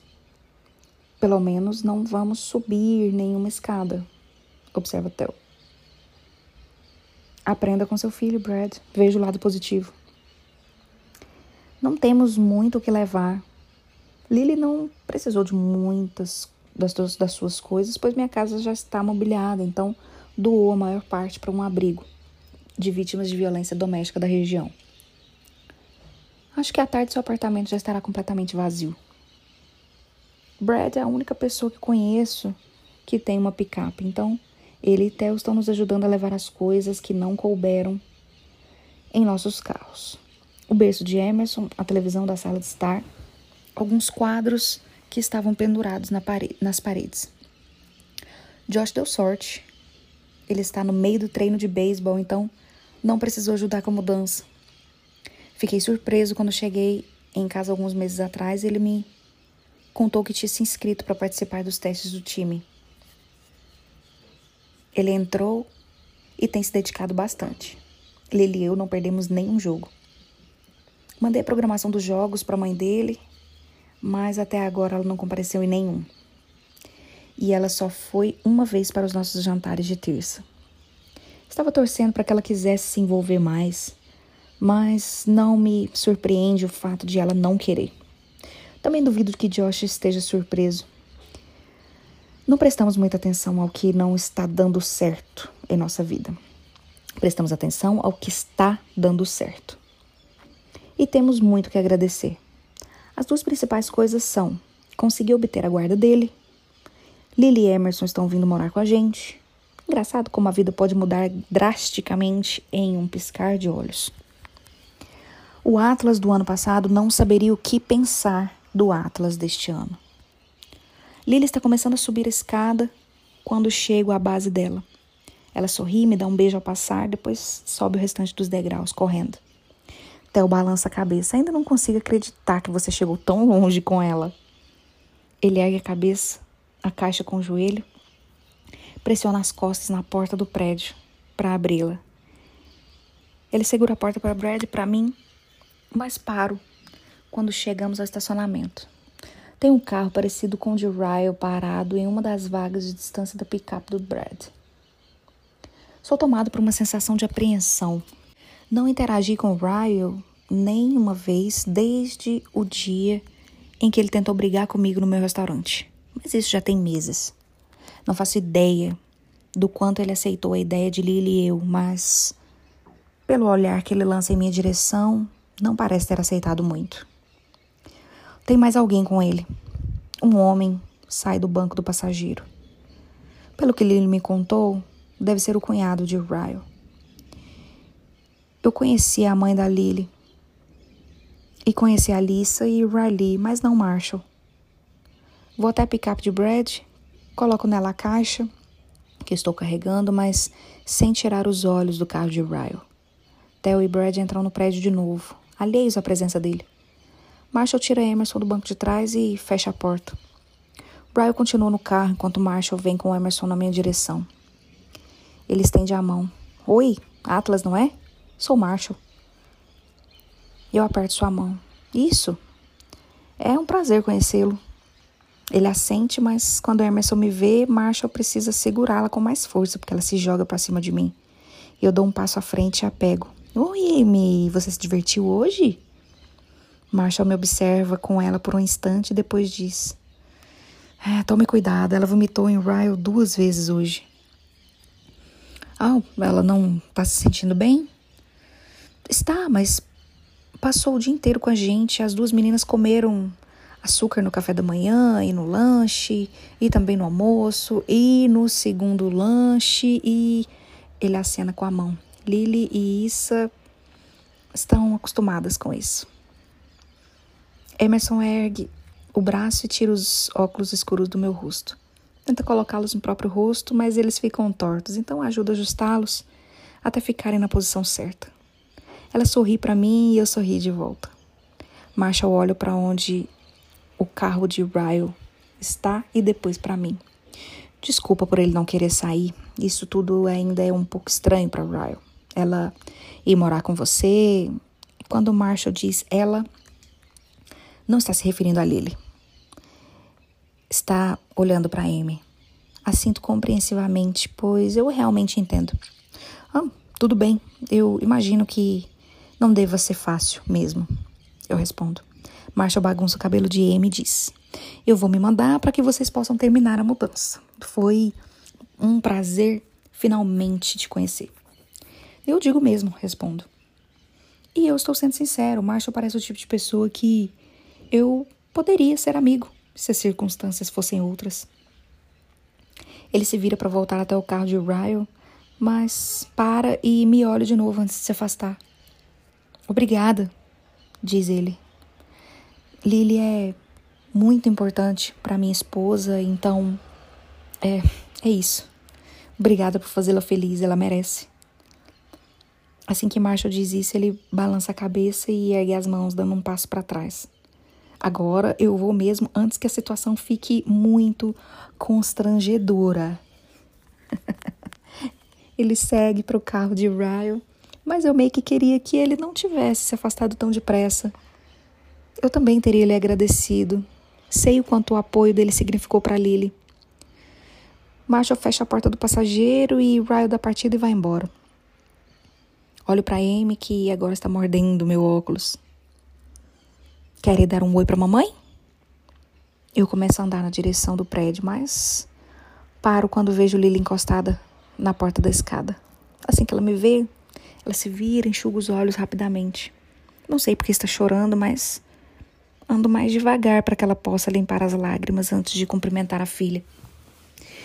E, de fato, vários segundos depois, ela se vira com um sorrisão e pega a Amy em seus braços. Você se divertiu com o papai hoje? Pergunta pouco antes de sufocar a menina com vários beijos. Quando me olha, encaro curiosa, perguntando-me por que estaria chorando. Lily gesticula na direção do estacionamento onde o carro de Uriah estava alguns momentos antes.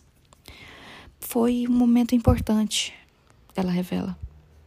Quer dizer, sei que Marshall estava com ele, mas o fato de que Ryle sentiu que podia deixá-la com você ela está começando a lacrimejar de novo, que faz suspirar revirar os olhos devido à sua própria reação.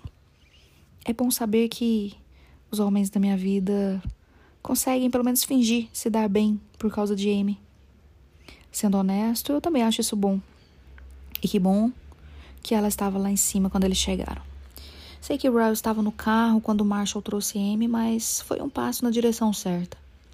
Talvez o Ryle e eu estivéssemos precisando de uma interação assim tanto quanto Lily. Acabamos de provar que a cooperação é possível, mesmo que magoe. Enxugo a bochecha molhada de Lily e depois lhe dou um beijo rápido. Eu te amo. Coloco a mão na cintura de Lily e a levo na direção da escada. Mais uma viagem e aí você terá que me aturar para sempre. Lily ri. Eu não vejo a hora de te aturar para sempre. Capítulo 36 Lily Estou encolhida no sofá de Atlas, exausta da mudança. No nosso sofá. Ainda preciso me acostumar. Pedi para Theo e Josh me ajudarem a desempacotar o resto das minhas coisas e das coisas de Emerson, pois Atlas trabalha até tarde essa noite. Eu acordo cedo, ele chega tarde, mas é incrível que agora teremos mais um do outro, mesmo que seja só de passagem. E temos os domingos juntos. Mas hoje é sexta e amanhã é sábado, os dois dias mais ocupados de Atlas. Então, estou entretendo Josh e Theo até a minha mãe voltar com Amy. Nós três estamos assistindo Procurando Nemo, porque já está quase no fim. Sinceramente, eu não achei que eles fossem aguentar ver tudo, pois estão na idade em que os pré-adolescentes tendem a fugir dos desenhos da Disney. Mas estou aprendendo que a geração Z é uma espécie diferente. Quanto mais tempo passo com os dois, mais acho que eles se distinguem de todas as gerações que os antecederam. São menos suscetíveis à pressão dos outros e apoiam mais a individualidade tenho um pouquinho de inveja deles. Josh se levanta quando os créditos começam a subir na tela. E eu pergunto: Gostou? Ele dá de ombros. É, foi bem engraçado, considerando que começou com um massacre brutal de todo aquele caviar. Josh leva o saco vazio de pipoca para a cozinha. Mas Theo ainda está encarando a TV. Ele balança a cabeça devagar. Ainda não superei a descrição de Josh no início do filme. Eu não entendi, comenta Theo. O comentário sobre o caviar? Eu pergunto. Ele olha da televisão para mim. Não! Não entendi o porquê o Atlas te disse aquilo de finalmente chegar à costa. Não foi nem uma frase do filme. Ele me disse que foi por causa do Procurando Nemo. Eu passei o filme inteiro esperando alguém falar essa frase. Tenho certeza de que terei que me acostumar com muitas coisas agora que moro com o Atlas, mas o fato de que ele conversa com o menino sobre o nosso relacionamento provavelmente vai ser uma das coisas às quais eu nunca vou me acostumar. A confusão nos olhos de Theo desaparece de repente. Ah, ah, é. Porque quando a vida fica difícil, eles continuam a nadar. Então Atlas estava dizendo que a vida não vai mais. Saquei! Sua mente ainda está a mil por hora atrás de seus olhos. Ele começa a balançar a cabeça enquanto se levanta do chão. Ainda acho que foi brega, murmura ele. Seu celular vibra na hora em que ele fica de pé. Preciso ir, meu pai chegou. Josh volta para a sala de estar. Não vai dormir aqui? Ele pergunta. Hoje não posso, eu tenho uma coisa para fazer amanhã de manhã. Ah, eu também quero fazer uma coisa amanhã, diz Josh. Theo está se calçando e hesita. É, não sei. Aonde você vai? Os olhos de Theo se voltam para mim rapidamente, depois para Josh de novo. Ah, é, para uma parada, diz ele baixinho, mas também como se fosse um alerta. Uma parada? Josh inclina a cabeça. Por que tá todo mundo estranho? Que tipo de parada vai ser? Uma parada LGBTQIA+. Theo engole em seco, como se talvez ele e Josh não tivessem conversado sobre isso, então fico nervosa por ele. Mas depois de um tempo que passei com Josh nos últimos meses, sei que ele valoriza sua amizade com Theo. Josh pega os sapatos, senta-se do meu lado no sofá e começa a calçá-los. O que você quer dizer? Que eu não posso ir porque eu gosto de meninas? Theo transfere o peso do corpo para outro pé. Você pode ir, é que eu não sabia se você sabia. Josh revira os olhos. Dá para conhecer muito bem uma pessoa pelas preferências dela de manga a Theo. Eu não sou burro, cacete. Josh, eu censuro. Foi mal. Ele pega o casaco no armário. Posso dormir na, sua casa, na casa do Theo hoje? O jeito casual de Josh nesse momento monumental entre os dois me lembra muito Atlas. Josh atencioso. No entanto, eu fico um pouco perdida com a sua pergunta sobre ir para casa do Theo. Meus olhos se arregalam um pouco. Eu moro aqui há apenas quatro dias. Josh nunca me pediu permissão para nada antes e Atlas e eu não falamos ainda sobre essas coisas. Ah, sim, claro, mas avisa seu irmão onde você está. Eu não acho que Atlas vai se incomodar agora que moramos juntos, vamos ter que lidar um, com as coisas de Josh e Emerson dessa maneira. Quem cuida de quem, quando, como, é empolgante. Eu gosto de ir descobrindo a vida com Atlas. Minha mãe ainda não voltou com Emerson, então depois que Josh e Theo saem, a casa fica quieta e vazia pela primeira vez desde que nos mudamos para cá. Eu nunca fiquei sozinha aqui antes.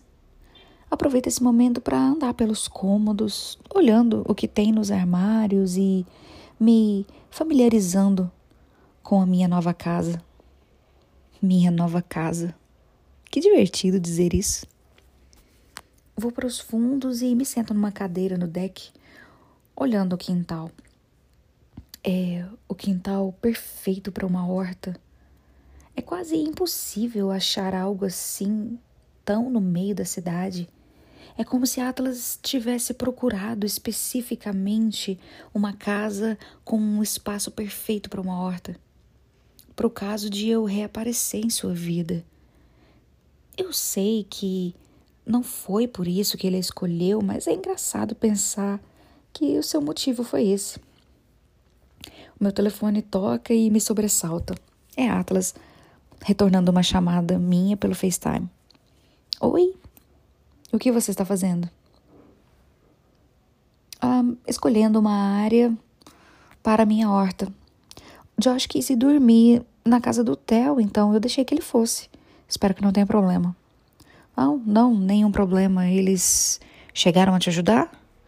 Ah, sim, resolvemos quase tudo. Atlas parece aliviado e passa a mão na lateral do rosto como se tivesse relaxado. Parece ter sido um dia agitado, mas Atlas disfarça com um sorriso. Cadê a Amy? Ah, minha mãe está voltando com ela. Ele suspira como se estivesse triste por não poder vê-la.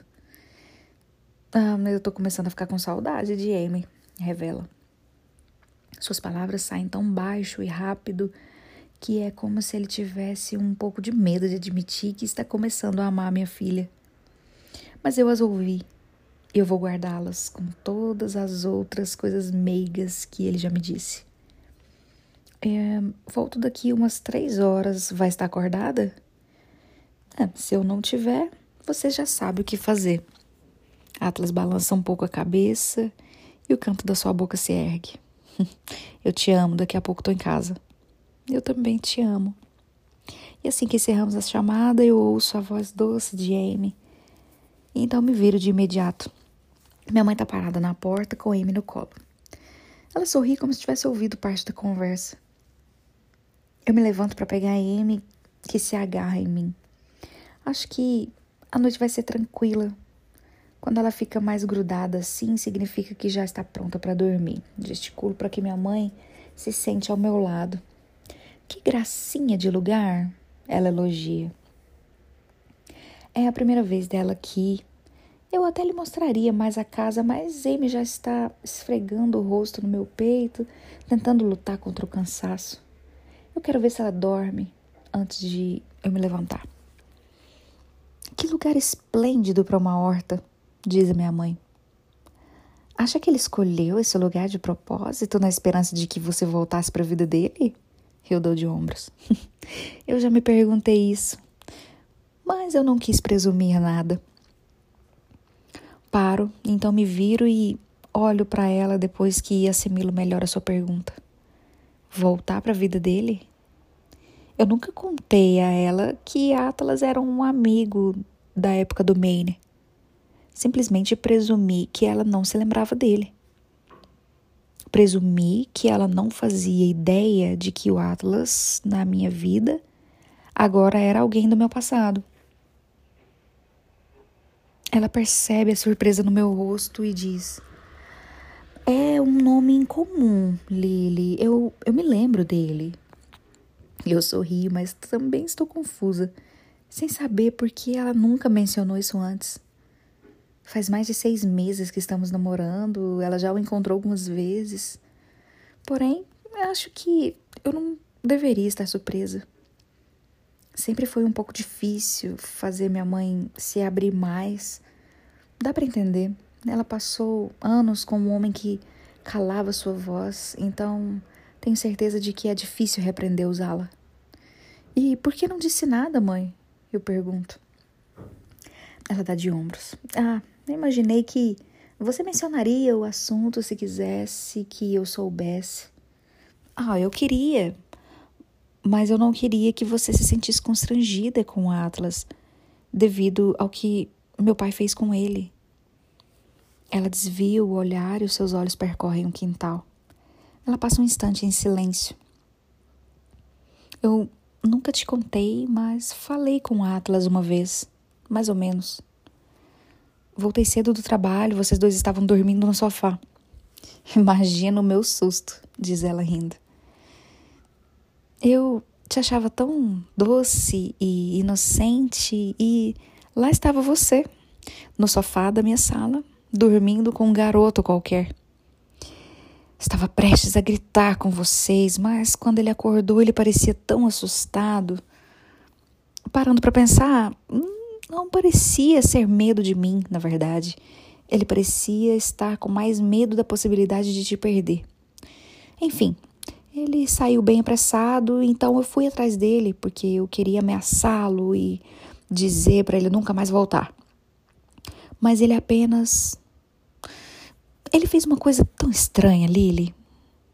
O que ele fez, mãe? E eu sinto o coração na garganta. Atlas me abraçou. Ela responde com um sorriso se insinuando na voz. E eu fico de queixo caído. Ele te abraçou? Você o pegou no flagra com sua filha e te abraçou? Ela sente. Foi. E foi um abraço solidário. Como se ele sentisse uma tristeza genuína por mim e percebi isso em seu abraço. Como se estivesse me incentivando ou me consolando. E depois ele apenas foi embora. Eu nunca tive a oportunidade de gritar com ele por estar na minha casa com você sem supervisão. Talvez tenha sido um plano dele, uma tática de manipulação, não sei. E eu balanço a cabeça. Não foi tática. Atlas atencioso. Eu sabia que você estava se encontrando com ele, eu sabia que você o estava escondendo de seu pai e não de mim. Então eu não levei para o lado pessoal eu nunca interferi, porque eu achava bom ver que você tinha alguém, Lily. E ela gesticula na direção da casa atrás da gente. E agora, veja só, você o tem para sempre. Essa história me fez apertar Emerson um pouquinho mais. Eu fico feliz de saber que tem um homem na sua vida que dá abraços intensos como aquele, diz minha mãe. E olha que não é só abraço bom que a Atlas sabe dar. Digo séria para ela. Minha mãe ri. Lili? Ela se levanta. Depois dessa eu vou para casa. E eu fico rindo sozinha enquanto ela vai embora. Depois eu uso a mão livre para mandar uma mensagem para Atlas. Eu te amo tanto, seu idiota. Capítulo 37 Atlas Vai mesmo fazer isso? Pergunta Theo. Estou na frente de um espelho ajeitando a gravata. Theo está sentado no sofá, tentando me convencer a deixá-lo ler meus votos antes do casamento. Não vou ler meus votos a você. Você vai é passar vergonha, ele provoca. Eu não vou, eles estão bons. Ah, Talas, para com isso, tô tentando te ajudar do jeito que você é, provavelmente vai concluir com algo do tipo: Ah, só mais uma coisinha, quer ser minha peixinha? E eu rio, não sei como ele ainda consegue inventar mais dessas rimas depois de dois anos.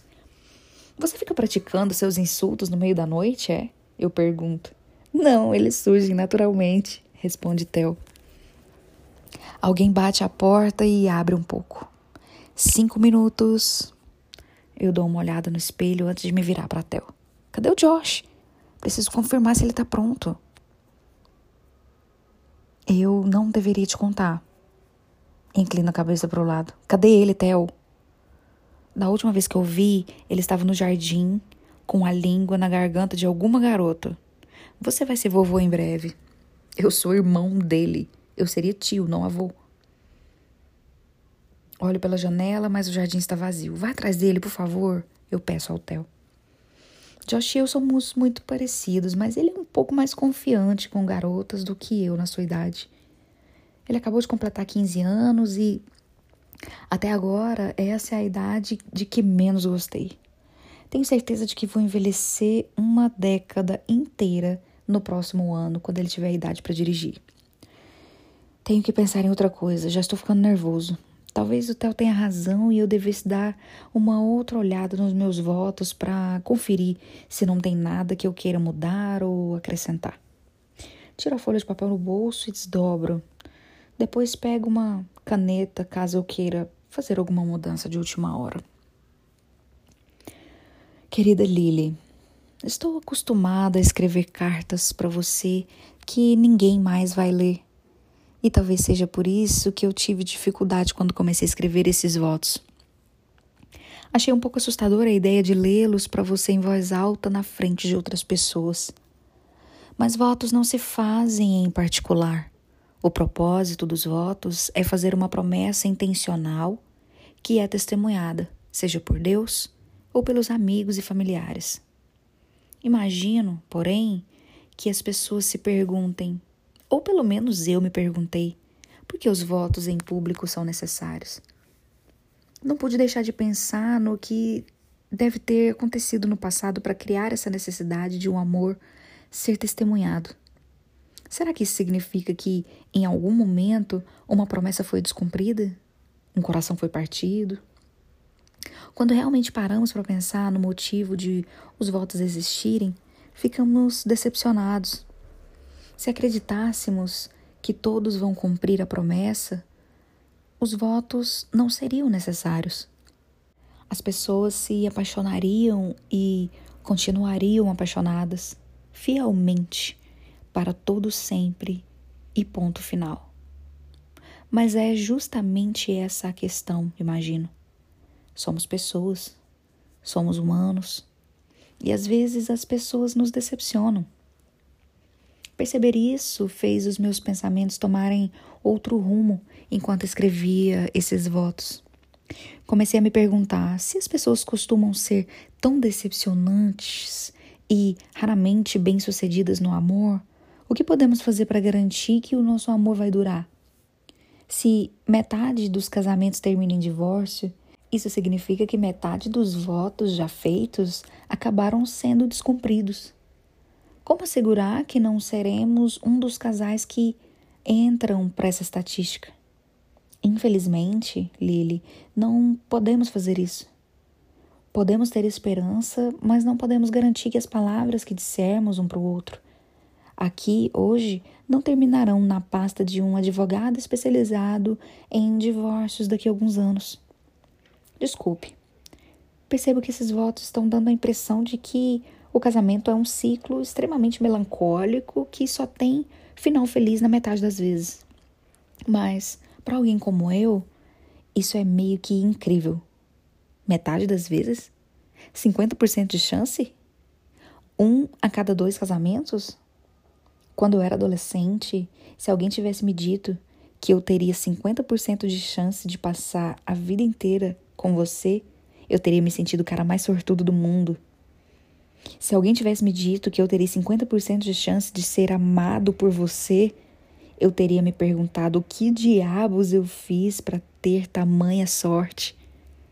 Se alguém tivesse me dito que um dia nós nos casaríamos, em que eu teria a oportunidade de te dar a sua lua de mel dos sonhos na Europa e que o nosso casamento teria 50% de chance de dar certo, eu teria perguntado na mesma hora que tamanho de anel você usa para que pudéssemos dar o primeiro passo. Talvez a ideia de que o fim do amor é uma coisa negativa seja apenas uma questão de perspectiva. Pois para mim, a ideia de que um amor acabou significa que, em um dado momento, um amor existiu. E houve um momento na minha vida antes de você em que nenhum amor chegava até mim. O Atlas adolescente não teria achado ruim a possibilidade de ter o coração partido. Eu tinha inveja de todos aqueles que já tinham amado bastante uma coisa e sentido como é perdê-la Antes de você, eu jamais tinha conhecido o amor. Mas aí você chegou e mudou isso. Não só eu tive a oportunidade de ser a primeira pessoa a se apaixonar por você, mas também pude ficar de coração partido junto com você. E então, milagrosamente, tive a oportunidade de me apaixonar de novo por você desde o começo. Duas vezes numa só vida. Como um homem pode ter tanta sorte?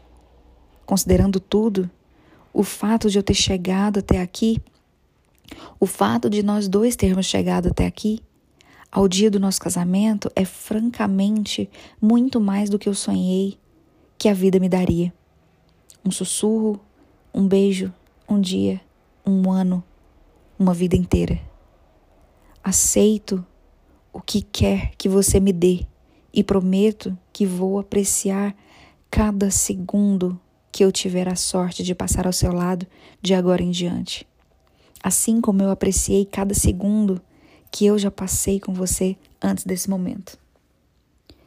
Sendo otimista, pode ser que passemos a vida inteira juntos, felizes, até ficarmos velhos e frágeis e eu precisar de um dia inteiro só para conseguir alcançar seus lábios para te dar um beijo de boa noite. Se isso acontecer, eu prometo que serei imensamente grato pelo amor que nos acompanhou ao longo da nossa vida juntos. Sendo pessimista, pode ser que a gente parta o coração do outro mais uma vez amanhã. Sei que não vamos fazer isso, mas mesmo que fizéssemos, prometo que até o meu último dia de vida eu serei imensamente grato pelo amor que antecedeu tal sofrimento. Se entrar para aquela estatística faz parte do meu destino, é você que eu quero que faça parte dela comigo. No entanto, certa vez, você me disse que eu sou realista. Então é assim que eu quero encerrar os meus votos. No meu coração, eu acredito que nós vamos sair daqui hoje e enfrentar uma jornada cheia de colinas, vales, picos e desfiladeiros. Às vezes você vai precisar que eu segure sua mão enquanto descemos uma colina. E às vezes eu vou precisar que você me guie enquanto subimos uma montanha. Mas a partir desse momento, vamos enfrentar tudo juntos. Somos eu e você, Lily, na alegria e na tristeza na saúde e na doença, na riqueza e na pobreza, no passado e para sempre. Você é a minha pessoa favorita. Sempre foi, sempre será. Eu te amo. Amo tudo o que você é. Atlas. Expiro. Com a página tremendo na mão, está exatamente como eu queria. Então começa a dobrar o papel quando Josh chega. Ele está com Darren, Brad, Theo e Marshall. Marshall está segurando a porta. Está pronto? Chegou a hora. Eu assinto. Mais do que pronto. Mas antes de guardar os votos no bolso, eu decido que quero fazer um pequeno ajuste. Não mudo nada do que já escrevi. Mas eu acrescento uma frase bem no final. PS. Só mais uma coisinha. Quer ser minha peixinha? Agradecimentos. É assim que acaba é o livro para o qual eu estive certa de que nunca faria uma sequência. Eu sentia que havia terminado onde precisava, e eu não queria fazer a Lily sofrer ainda mais. Mas então o Book Talk aconteceu. E então uma petição online e as mensagens e os vídeos e percebi que a maioria de vocês não estava pedindo para que eu fizesse os personagens sofrerem mais. Vocês simplesmente queriam ver Lily e Atlas felizes. Quando comecei a me arriscar por um rascunho, não demorei a me dar conta do quanto eu também precisava ver Lily Atlas felizes. Para todos que pediram por mais, obrigada. Este livro não existiria sem vocês.